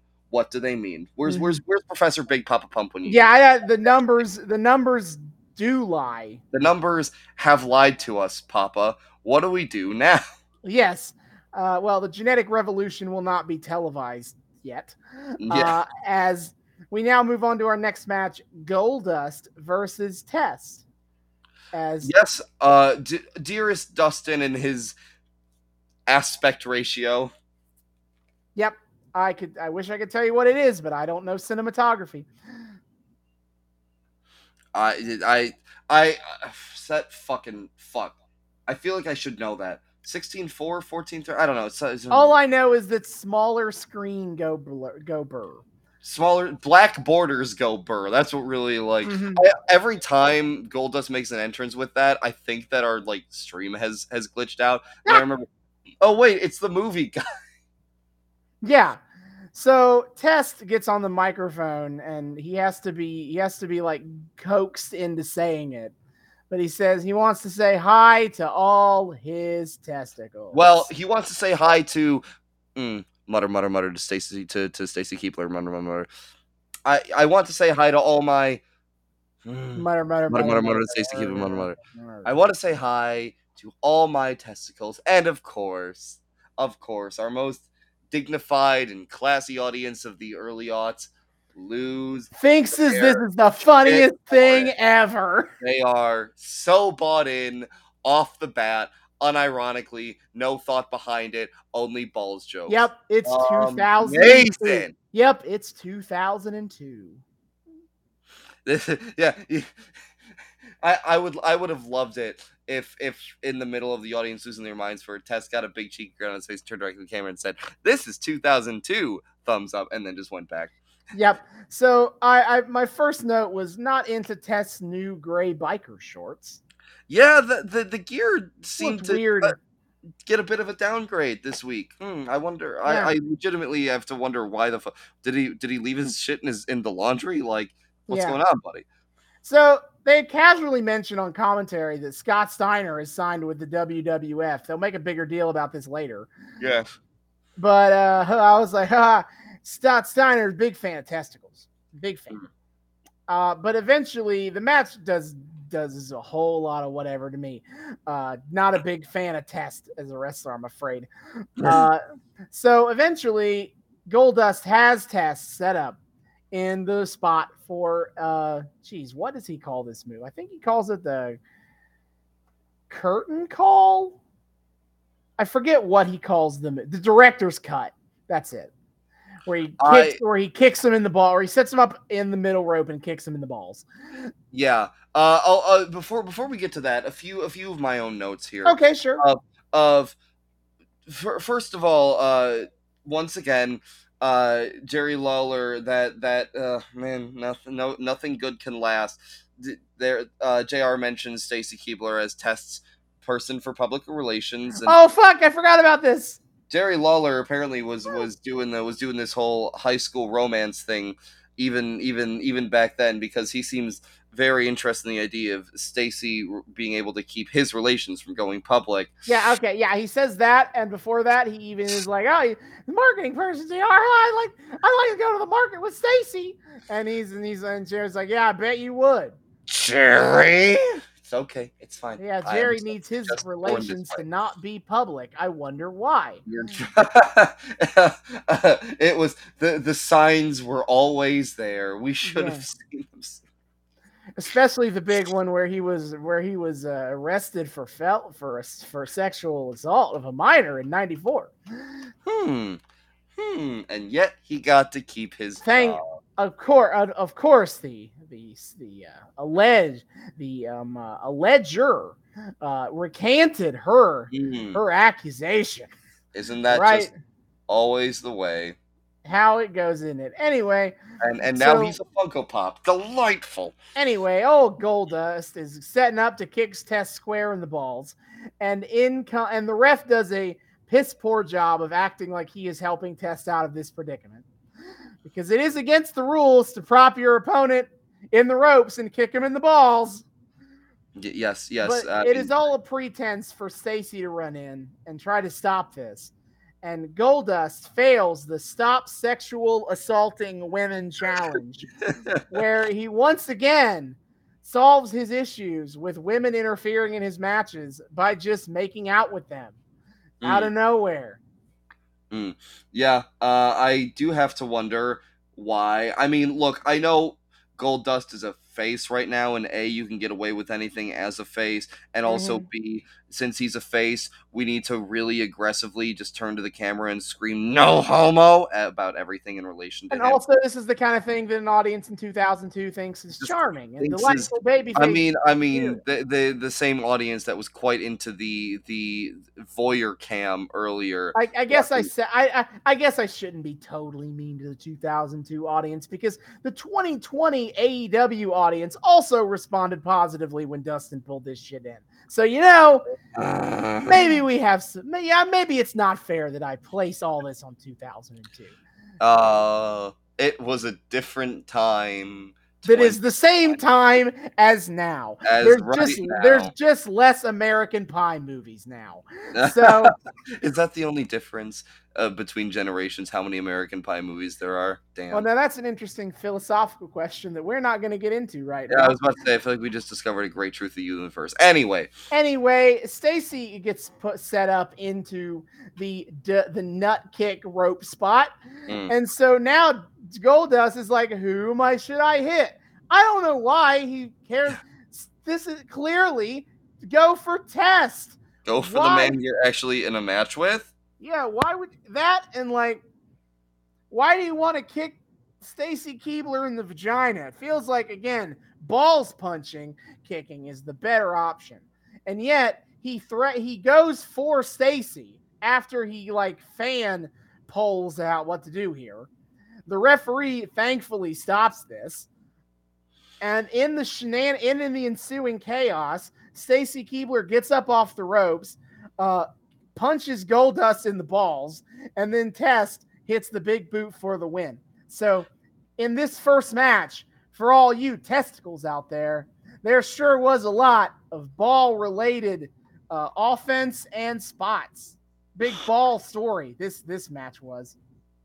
Yeah, fucking for some reason, I don't know. I mean, the thematic cohesion is off the chart. I really have to note here that there are so many comments made about Goldust's wrestling career, Dustin Rhodes' wrestling career, being very Benjamin Button-esque, in that the longer it goes on, the better it gets. And I do have to say that I don't think people seem to apply that comment to Dustin Rhodes, almost as if he became a better worker as time went on. Oh no, he's been this good a worker the whole time. You see glimpses of it. It's just much too bad that he spends his time in matches like this, where instead of getting to really show off all of his incredible in-ring work and his hulking strength and his incredibly unique physique and all of that, he instead spends it dicking around with Test and going down after getting punched in the balls once, and that's it. That's the end of it. Fuck you. Yeah. Mm-hmm. So Bubba Ray, after this, we cut to Bubba Ray in Eric Bischoff's office, rightfully complaining that this is a bunch of bullshit because your thugs attacked me for absolutely no reason at all. Mm-hmm. Yeah, I really have to wonder what the fuck Bischoff meant to gain from this, other than what? Like it's just having 3 minute warning cause chaos. What are you getting from this? Mm-hmm. What is the point? What do you gain, Bischoff? What is the strategic move here? Please help me understand your brilliant process. Yeah, not sure, but Eric Bischoff is like, hey, whatever, dude, and don't worry about it. You still got a tag title match, even though Spike Dudley is not in a fit shape to compete tonight. You can find any partner you want, and then you can have your tag title match later. Yeah, hey, I guess we're two nickelsing the go find a partner angle for 2 weeks in a row. Yeah, which if I may, a measured response. It sure brings a quite the stark contrast to WWE of the Ruthless Aggression era to TNA of 2008. And why they feel so different. TNA took that beat and created a whole beautiful, brilliantly crafted through line with it. WWE goes, okay, just do it, and that's the storytelling possibilities, they feel underrealized. Mm-hmm. So we move on to a Scott Steiner hype video because he is coming soon. Gotta say, it's real ballsy that they're hyping Scott Steiner in Michigan and not actually debuting him. Yeah, so after seeing Test's testicles, Scott Steiner will be coming soon. Indeed. And speaking of men coming, yes, we then proceed to get a recap package of Shawn Michaels faking being in a wheelchair, which, by the way, gotta question this, is how long was he doing that bit for? Like, did he when he was in the airport and just out in public, was he pretending to also still be in the wheelchair? I think he might have. I think he might have been keeping his own little mini personal kayfabe there. That's kind of a dick move, Sean. A little bit of a dick move, HBK. But who has time for criticizing? He's too busy coming in all directions. Yeah. Any direction. Who has time to criticize HBK's dick moves when he's so busy himself coming? Yep. But then, in the middle of this recap video, we get RNN breaking news. Yeah, what the hell was that? Is that Randy Orton comes onto the screen and he is big mad that nobody talked, that he wasn't on the show last week and nobody talked about it. I have to say, shout out to Randy Orton with the actually funny line of, "I'm here to address the controversy from Raw last week, namely that Randy Orton was not mentioned once." I have to give him credit. His delivery on that was solid. I do have a question for you, and I feel like I asked this last time, but I can't quite remember. And also, it does kind of baffle me, just the disparity between how he looks and how he's behaving. Why is Orton a heel again right now? Was it just the audience turned on him for some reason? Was he he's just an obnoxious cocky little shit. So the audience turned on him for being obnoxious and cocky, and he smartly leaned in. Yeah. Okay, pretty well. Okay, so Sammy Guevara, but make it 2002. Okay. Hey, yeah. So they're just sorry. One more thing, because you pointed this out, and I agreed with this, and I really wanted to shout out. I actually really love goofy yuppie bowl cut heel Orton. Fuck the whole edgy Viper thing. That's whatever. I mean, he's badass and he's good in the ring, but God, Randy Orton with a dorky ass fucking early seasons Jim from The Office, a bowl cut, acting like an unaware pompous dork. I adore this version of Randy Orton, and I'm sad that he kind of doesn't get to be this very long. Bring it back. It's great. Yeah. So then we go backstage to Jonathan Coachman with Kane, and Jonathan Coachman makes clear that it is a non-title match, that the world title is not on the line tonight. And Kane is don't care. It's not really about that anymore. And he explains that what happened with Katie Vick was an accident. But what happens tonight, he very much intends to do, which again, going to make clear that means that Kane is right now live on cable television on Raw is threatening to murder a man. If we've learned anything about WWE workers committing pretty horrendous crimes and having it be pretty well known they did, what needs to be remembered is that they never faced consequences. Kane isn't going to have to deal with jack shit because the legal system is dumb, and instead punching each other in the ring on cable TV is a much better solution. You know what? This is true. Maybe we were going about that is Alberto El Patron in jail or not counter wrong. We should have been going, is Alberto El Patron, etc. Has he been beaten up inside of a wrestling ring for his crimes? He needs to be booked in a match. He needs to be. What you're saying is he needs to be booked in a storyline where they. This is how he gets comeuppance for the abuse of partner thing. Yes, and that justice is served, and we need not look into any further form of judicial action for it. No, sir. It's a fake wrestling match. Understood. Absolutely. I see no better. Hey, I'm an expert in this. Okay. In that my partner is a pending lawyer. I totally know what I'm talking about. Yeah. She would understand. Clearly the best legal system. Anyway, Absolutely. The third match of the show, we get Jericho and Christian versus Bubba Ray and Jeff Hardy for the World Tag Team titles. Yeah. Bubba Ray comes out and everyone's like, huh.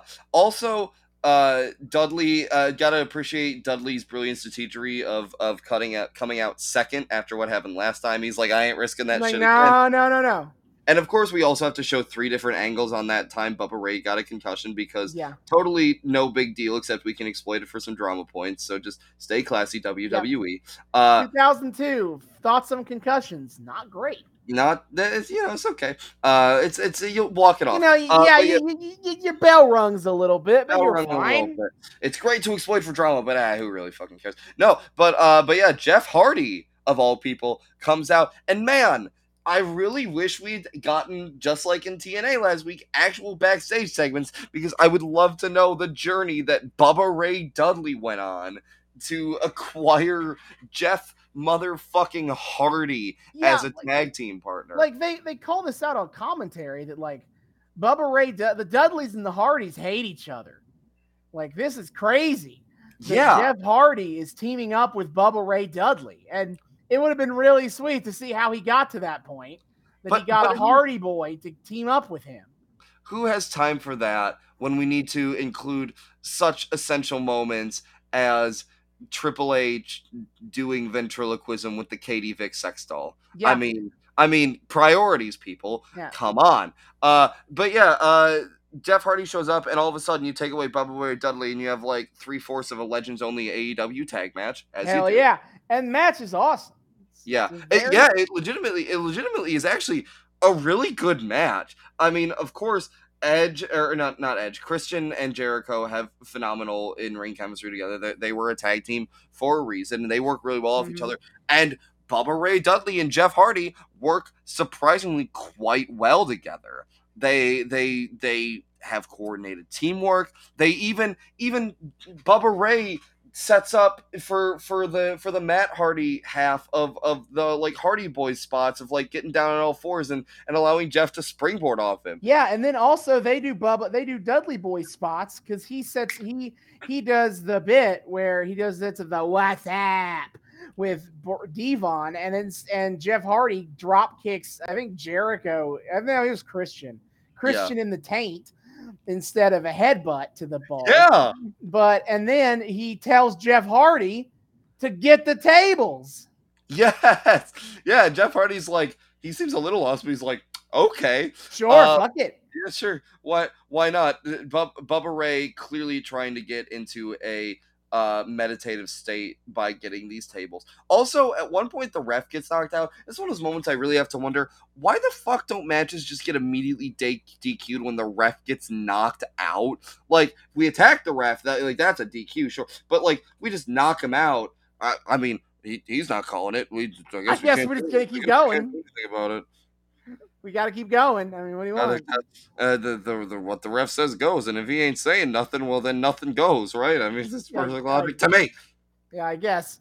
Anyway. Yeah, the match works. They work really well together. It's a lot of fun. Honestly, I was sitting here thinking it would be really metal if they like did it. If they did it so that they gave the tag titles to this mismatched odd couple team. That would be such an interesting like story setup and a really cool thing and unique thing to explore. I don't know if people have ever done that before, but it'd be kind of really dope if they tried something like that. It would have been dope if they had been tag champions, even if it was only for 3 minutes. But bam!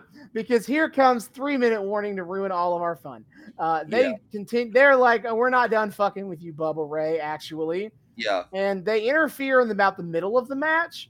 But then here we get to the ending point here is that 3 minute warning grabs a Spike Dudley and is like hanging him upside down. They're going to drop him all like 6 inches at most onto the stage. Hey, Bubba Ray is very sensitive about head injuries right now. I mean, look, I know they're no big deal, but he's personally very, very concerned.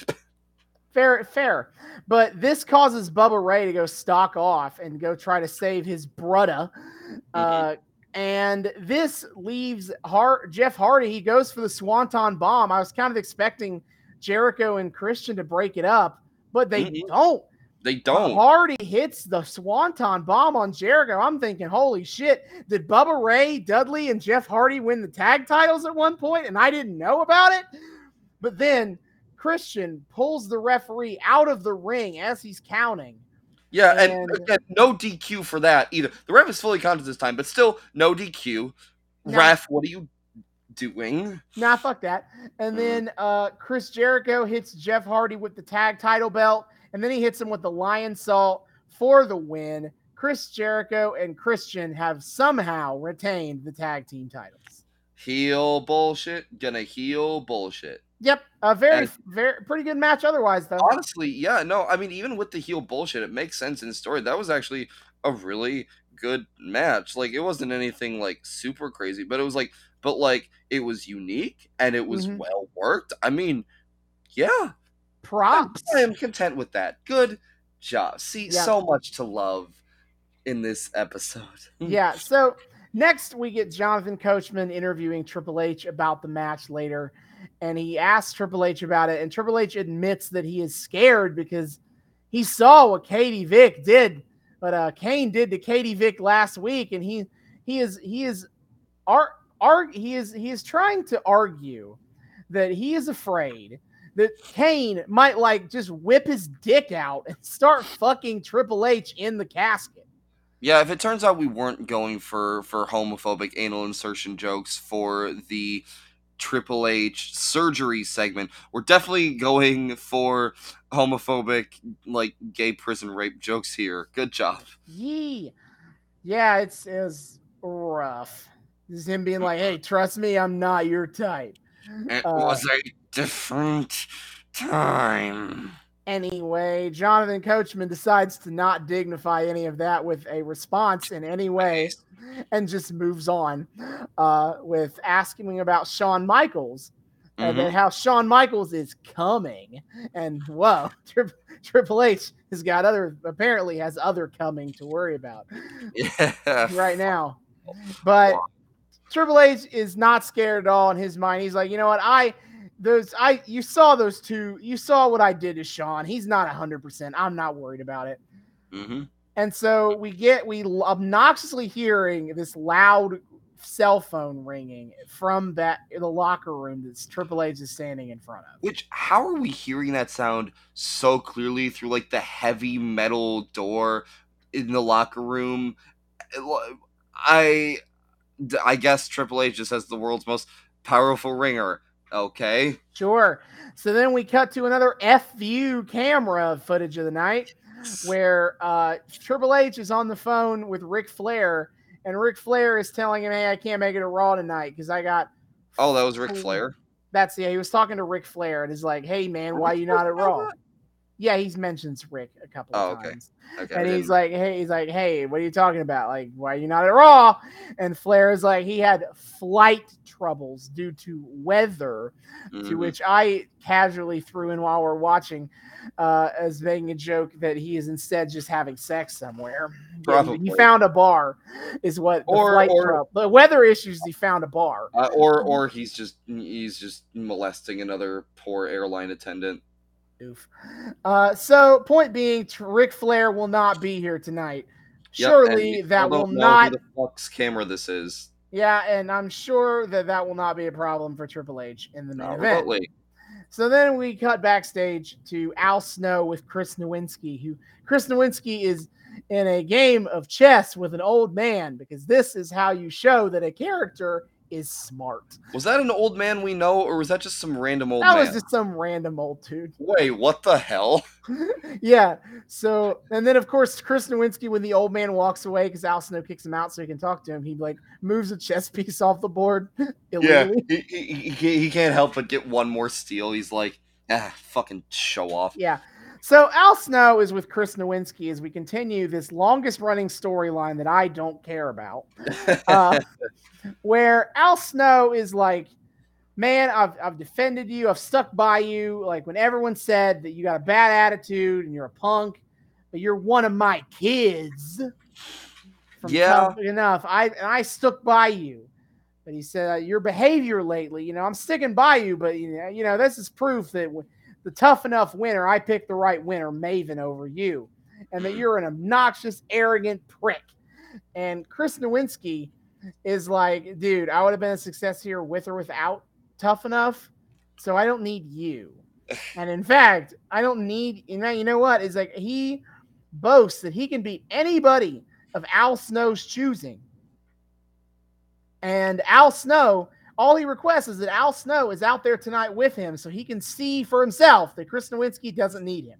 Yeah, and then he proceeds to call Al Snow dad, and it wasn't the my kids thing again that I realized, man, he's just taking that you're one of my kids thing really literally. He is so far. He called Chris Nowinski his kid like 3 or 4 times in the speech. I skimmed past it because it's like, okay, dude. Chris Nowinski and Al Snow both joining the proud ranks of people on this episode who definitely don't have some issues they need to work through. Yeah, so Eric Bischoff comes out and he announces he is all excited. He's talking about, he hypes up that Scott Steiner is here soon. Yeah, okay, so two quick notes here. First of all, as Bischoff comes out, we get yet another shot, as you do, of the ringside audience. And I really realized this time that the casket is, pushed up against, part of the divider gate. And it must have been a pain in the ass to peer over that casket, because in this particular shot, you, see the eyes of the audience just barely making it over the casket. Yeah, yeah. Fuck, I hope they got a discount for obstructed view or something. Jesus. Also, yeah, shout out to Bish over here cutting a big Papa Pump promo, specifically in Michigan. Hope probably to pacify the Michigan crowd. He's not here tonight. We're really promoting that he's not fucking here tonight, but he'll be here soon. He is indeed coming. He is coming. Mm-hmm. So many people are coming on this episode. Indeed, so much. There's so much. So many people coming. Including is that he talks about the trade of Big Show to SmackDown means that Stephanie gave him quite a lot of talent to pay for the Big Show, and they will all be coming soon. Who'd she end up giving him? I don't remember. Fair enough. Who is in storyline is traded to Raw, but Eric Bischoff then. I thought this FU thing was gonna be a long-term mystery plot. Yeah, if anything, I wouldn't be surprised if they were just there's a convenience stalker came back here. Who fucking cares? Yeah. A lot like GTV, actually, a couple of years prior. The same difference, basically. Oh, my God. There was a plan for that, and then nobody. And then the plans fell through, so it just kind of dropped. It's kind of petered out. Yeah, just kind of petered out, and we didn't mention it ever again. But Eric Bischoff announces that he is the one who set up the FU camera. Yeah. Because he's gotta have eyes and ears everywhere and stir up some shit.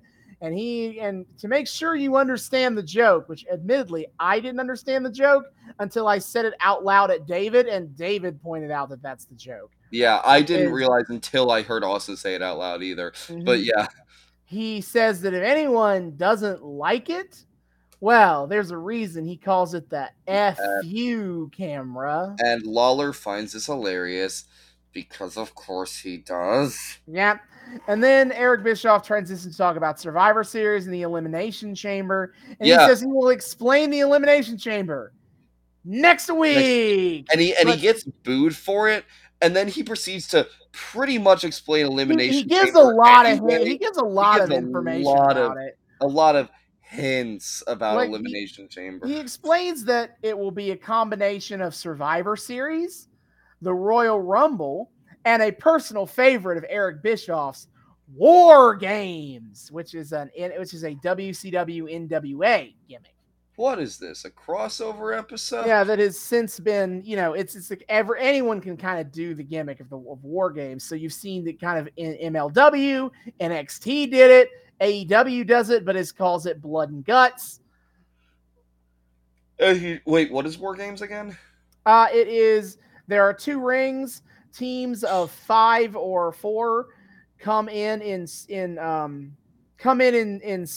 So it goes the first 2 members of War Games, one member of each team comes out, Then another member of one team comes out, and then another member of the other team comes out at some time later. You can't win the match until everybody's in the ring.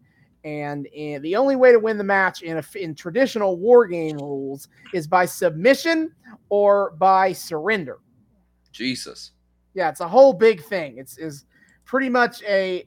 It basically started in the NWA as a way to, like, kick the ass of the Horsemen. Is let all the baby faces form a super team and fight the Horsemen in a giant steel cage they can't run away from.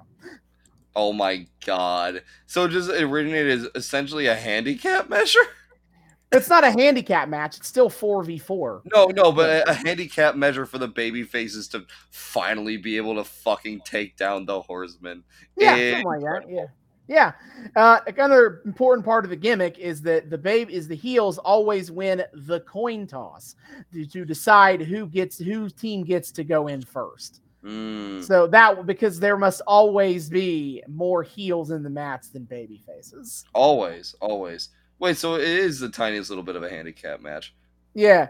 Anywho, Eric Bischoff announces that the fighters in the Elimination Chamber match, which will be for the world title, will be Triple H, Chris Jericho, Booker T, Rob Van Dam, Kane, and Shawn Michaels.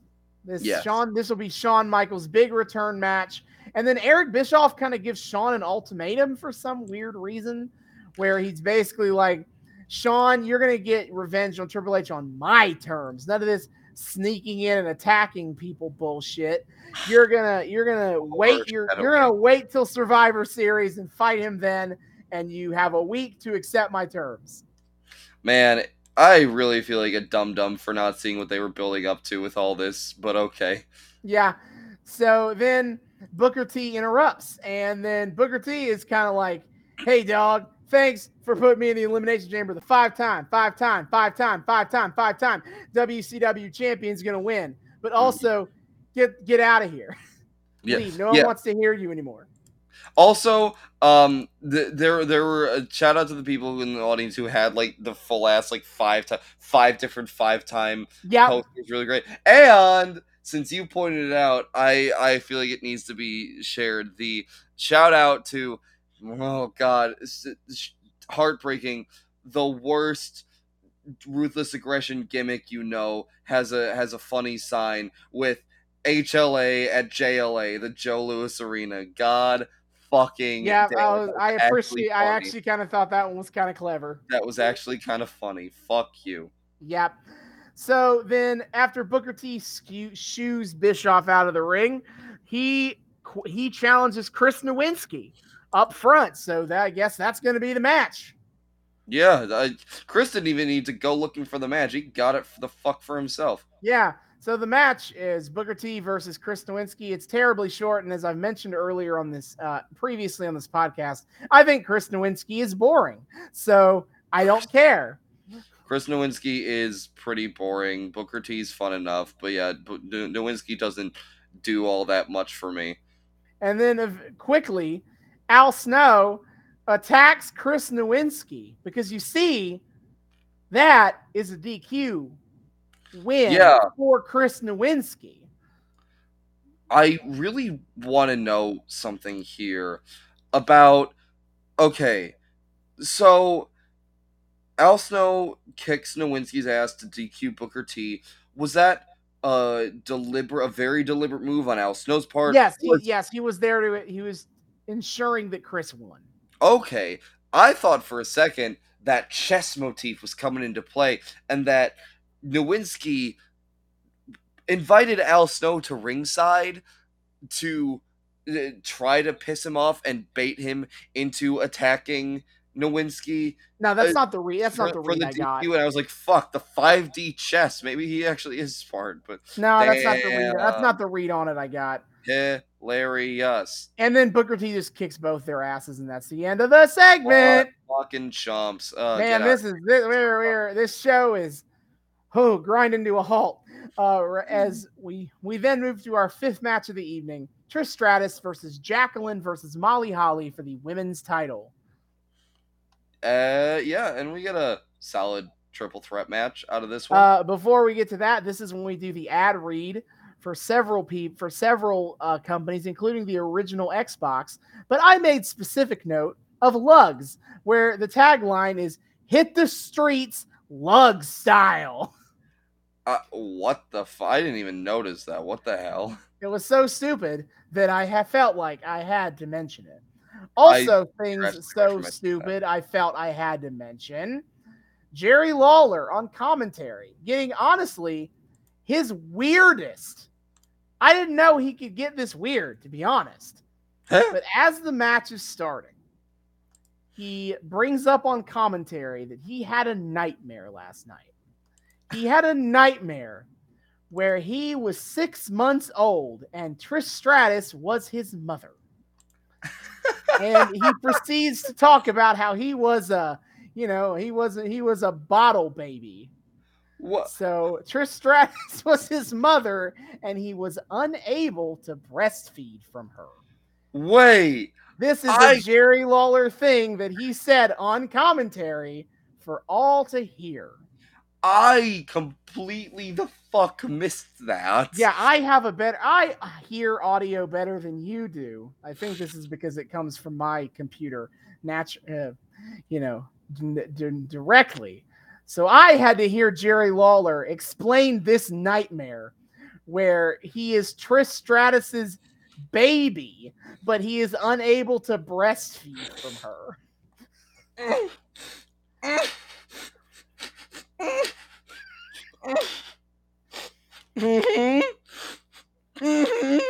I couldn't believe what I was hearing. Jerry Lawler, definitely not also a man with many issues. It's okay. Yeah. I'm calm. I'm very calm. I can't believe we're talking about. I couldn't believe that I was hearing Jerry Lawler talk about perving on his hypothetical mother on commentary. Oedipus? What's an Oedipus? I've never heard of that before. Jerry Lawler definitely has never heard of Oedipus. You know what? He probably definitely hasn't. Fuck. Oh, so, boy. Anyway, we have the match. It's fun for what it is, for how long it is, but it's not very long at all. Yeah, no, I mean, look, perspective, always better than Divas era. Always now, all the women are very athletically talented, and especially Jacqueline. And as such, like, the match is a lot of fun to watch. Yeah, it just lasts like 3 minutes at most, probably shorter. I haven't stopwatched since the Divas era, but so I don't know how long this match went, but it was short. It definitely. Short. I mean, a lot of the. To be fair, a lot of the matches, even the non-lady matches on this one, too short. Yeah, needed a lot more time to flesh out, a proper story. But who's got time for that when we have Triple H doing the fucking doing sex doll shenanigans? That's fine. Yeah. So Trish wins by managing to hit both women at the same time with the Stratus faction. That is her bulldog choke off the top rope. It was pretty sweet. She wins the match, but the whole time Victoria, that crazy woman, was still standing there, stalking. She still wants Trish. She still wants that title. Mm-hmm. And I even wrote, she even watched the match realistically. Yeah, I mean, just kind of staring and standing there and leering at it. Well, yeah. See, this is something that a trope that people call out all the time. Is that basically in an attempt to both let the audience still watch the match, but also to have the wrestlers cheat out so you can see their facial expressions, is frequently WWE films wrestlers watching TV as them like standing perpendicular with the television and then kind of like turning their head sideways to look at it. A way that no human being has ever intently watched television that way. That's the way you watch TV when you're in the hospital waiting room and kind of just want to glance up at what random cable channel is on right now. Damn, I guess Victoria has uncovered the secrets. She's too powerful. Yep, she can watch television like a normal person. Witchcraft. Yep. So then we move on to the main event of the evening, Triple H versus Kane in a casket match. And who's to say what it is? Could it be that we've already on this podcast watched the greatest casket match ever? Could it be that I don't care about Triple H and Kane as a storyline because, well, we've been here? Could it be that Triple H and Kane are both kind of slow, methodic wrestlers, and so together they just have a really slow match? Mm-hmm. Either way, was not a fan of this match at all, really. I don't mind big hoss battles. Sometimes they can be really fun. This one, I agree. I was like, this is technically proficient work, and it's fine. I'm going to put a pin in that for now. Yeah, but it was just very boring to me. Kane, and we get some okay things. But Kane does, an Undertaker spot, and then, the Hulk Hogan spot of no selling for a punch. He does the sit up, and I'm like, hey, that's Taker's thing. But okay, I guess. Fair enough. But yeah, I didn't feel it after all this.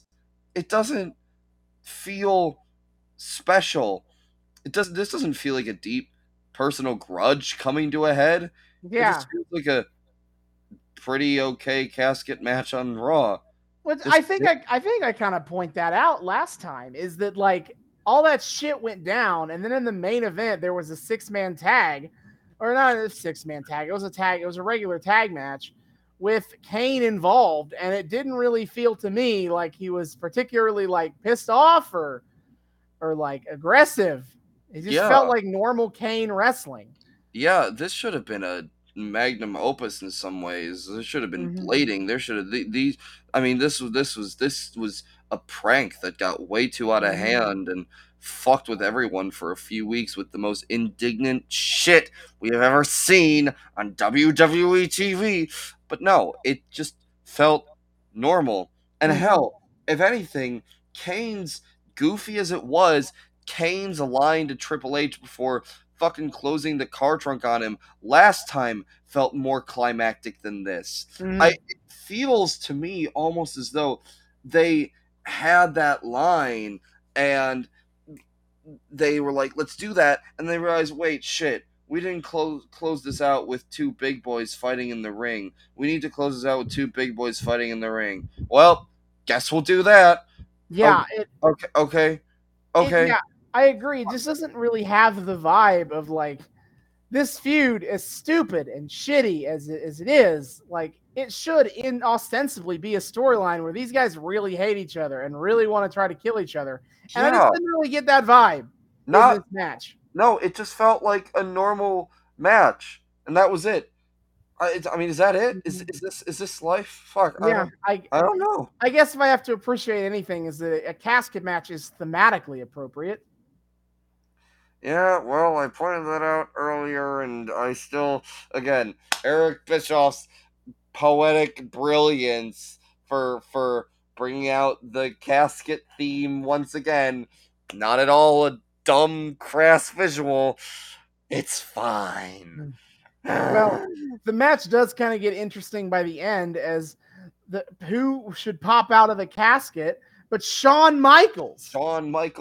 Shawn Michaels truly coming everywhere, including in a casket. Just like Triple H. Just like his dear friend, the Kane.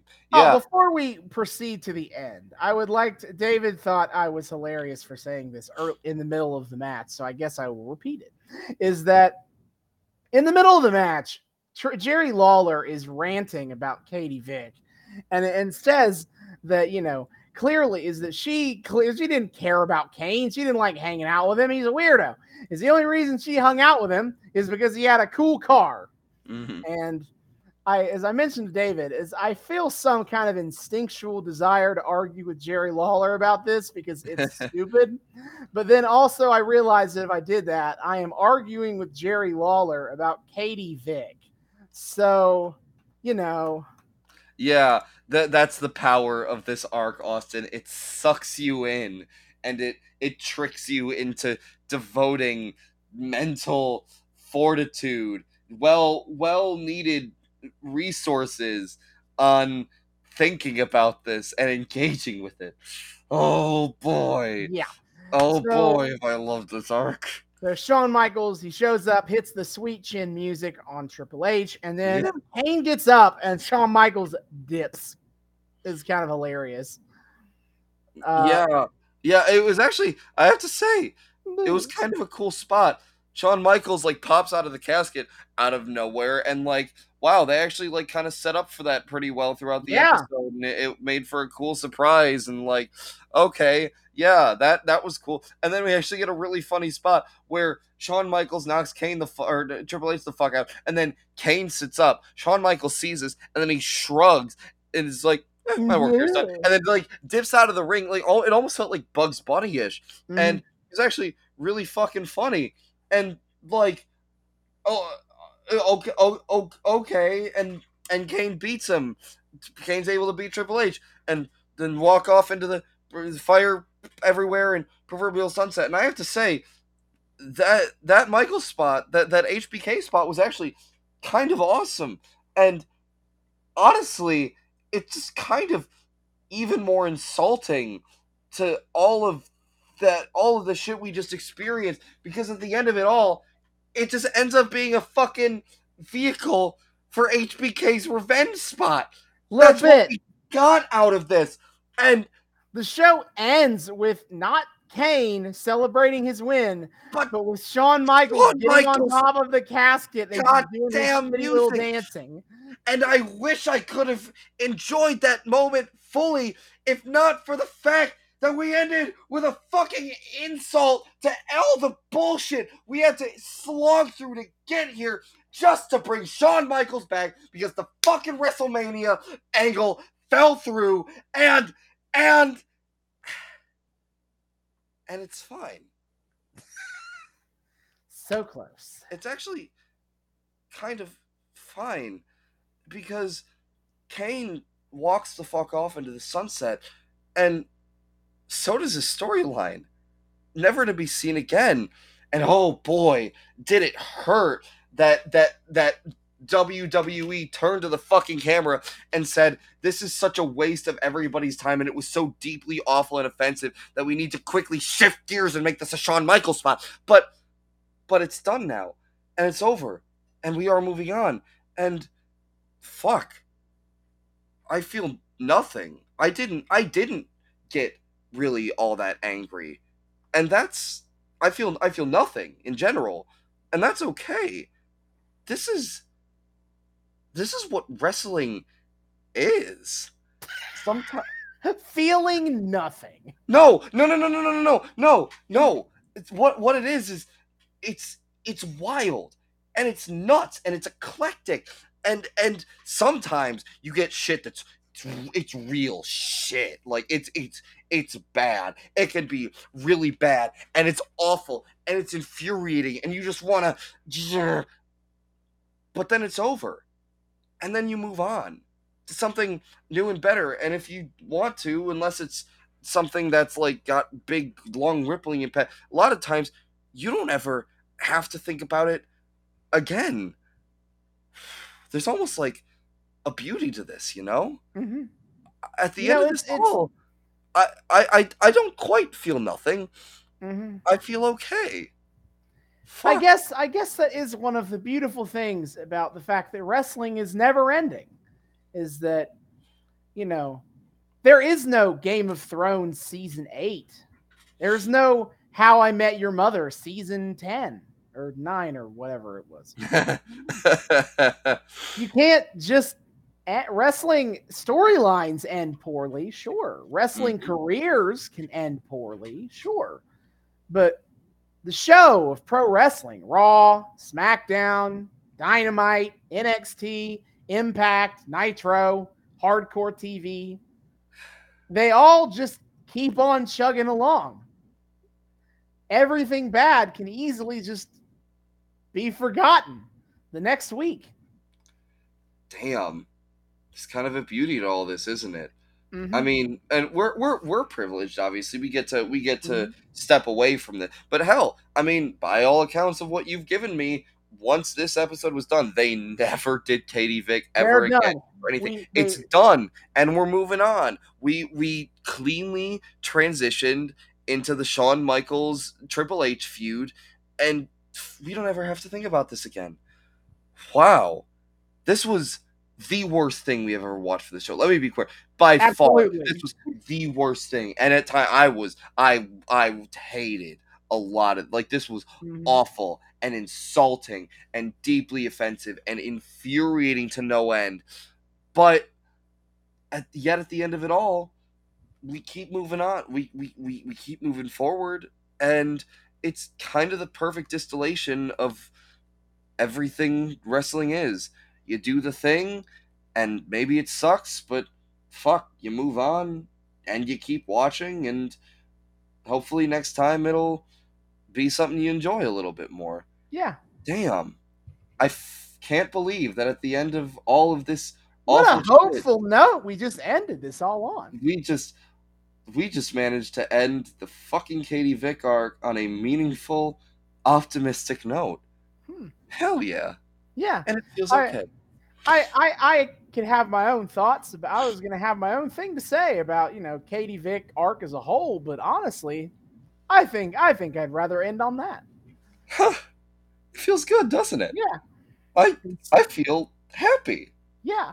And here okay. and I will attempt to keep you feeling happy, David, because it's time now to describe what our next arc in this time slot, in this slot in our schedule will be. We are staying in the Ruthless Aggression era. Now hold your horses. All right. So I gave earlier, this is a little full of foreshadowing from earlier, folks. Set up and pay off. Hey. Is I talked about a ton of storylines from the Ruthless Aggression era that could be considered crass and stupid mm-hmm. and terrible. Mm. But there is one storyline I chose to not mention. In 2005, specifically leading to SummerSlam 2005, is, you see, in wrestling, there's a lot of things that kind of get settled in the ring that may or may not should have been settled in the ring. We talk about it a lot on this show, that this whole fucking Katie Vick thing, like, there's like murder attempts and fucking court and fucking mannequins, that all it gets settled in a match. And when you talk about weird shit that you should not be settling in a ring, there's kind of one example that most people go to. At SummerSlam 2005, Eddie Guerrero and Rey Mysterio had a ladder match. The winner of that match would gain custody of young Dominic Mysterio. Yes! This, in a special 6-part story arc, we will be covering that whole crazy fucking storyline. Yes! Fucking finally! I have been waiting. Holy shit. Oh my God. God damn. Really, truly. Indeed. We watch some awful shit and then we move on. And God damn, are we going to have some fun with this one. Yep. Buckle up, folks. We're in for a wild fucking ride. Absolutely. So that will be a few weeks from now we start that up. But next time on the Noobs and Knockouts podcast, we return to AEW as the Women's Eliminator Tournament continues, as this time we reach the semifinals. However, there are only 2 matches because, well, it's the semifinals. That's what that word means. That is how it happens. There are only 2 matches in the tournament, but don't worry. We have some bonus matches to watch as well. I will keep my lips sealed on that for the time being. But that is for next time. Until then, David, hit our plugs. Oh, yes, sir. My friends, my dear, dear friends, thank you for once again joining us on yet another episode of the Noobs and Knockouts podcast. We are so delighted that you decided to join us. If you are, no matter if you're first time listener, returning listener, we're just happy to have you here. If you are a returning listener, well, you know the drill. Thanks again for once again welcoming us back into your eardrums, your eyeballs, whatever you use to consume our content. It's great to have you here. If you're a first time listener, viewer, what have you, thank you so much for joining us. We are so delighted to have you here. We here at the Noobs and Knockouts podcast like to think we are friendly to both noobs and knockouts alike. So whether you're brand new to the wild, wacky world of wrestling or you're an entrenched veteran of this whole thing, we just hope you've had a good time here and you want to keep coming back and having a good time with us. If you'd like to continue to have a good time with us and you're not entirely sure how to do so, well, not to worry, my friends, I have you covered. First of all, you can find us on YouTube. We are the Noobs and Knockouts podcast on YouTube. Hit subscribe, ring that bell, make sure it turns a nice little solid color so you get notifications every single time we drop a brand new episode. Like, comment, add us to your playlist, check out our playlist. Austin has been kind enough to organize every single our company, era, etc. that we follow into their own little playlist. So if you want to check out one kind of thing on its own, you can do that without having to do a whole lot of skipping around. It's really cool. And on our more recent episodes, you can see our lovely faces. You can see our beautiful HUD that we've got set up. You can see the little visual gags that we throw in. You can see David do an actual IRL spit take at the beginning of this episode. It's a good time. So come find us on YouTube, Noobs and Knockouts Podcast. But of course, for the audio only listeners, we also have options for you. We are of course on three of the best places to find your podcast, and that would be Spotify, Google, and Apple Podcasts. Check us out there. Rate us, review us, download us. Just, you know the drill. Just come have a good time. Let the algorithm know that, hey, and other people know, hey, these guys are probably worth talking about. That nice little 5-star review or good review, 5-star rating or good review, if you can see yourself to it, would mean the world to us. So check us out. Download us. Noobs and Knockouts Podcast, Spotify, Google, and Apple Podcasts. Of course, also, there is the more direct ways to interact with us than just listening to our mellifluous tones week after week. First of all, of course, is the Twitter, our main social media platform. You can find us at Noobs and NoxPod on Twitter. That's Noobs, the letter N, at NoxPod on Twitter. Come check us out there. We put dank memes. We engage with broader wrestling fandom discourse. We post every single time we drop a brand new episode, so you guys know what the hell's going on. And of course, the highlight of our Twitter is weekly wrestling live tweeting. My friend, what is on the docket coming up? Of course, every Wednesday night, as per usual, it is AEW Dynamite on TBS. David and I both watch this live. It is the one show we consistently watch live every week. And so either one of us could be live tweeting at any given time, at any given week. In addition, we usually cover AEW, Impact Wrestling, and WWE pay-per-view events. So upcoming on that, on May 8th, is WWE WrestleMania Backlash. It's like Backlash, but they put WrestleMania in front of it. Indeed. Yes, so upcoming, we have a few, some decent matches up in here. We have Charlotte Flair versus Ronda Rousey in an I Quit match for the SmackDown Women's Championship. Drew McIntyre and RK Bro, that is the Randy Orton and Riddle, versus the Bloodline, that's Roman Reigns and the Usos. We have Cody Rhodes versus Seth Rollins, Adrenaline in Our Souls. This joke is played out. Yes.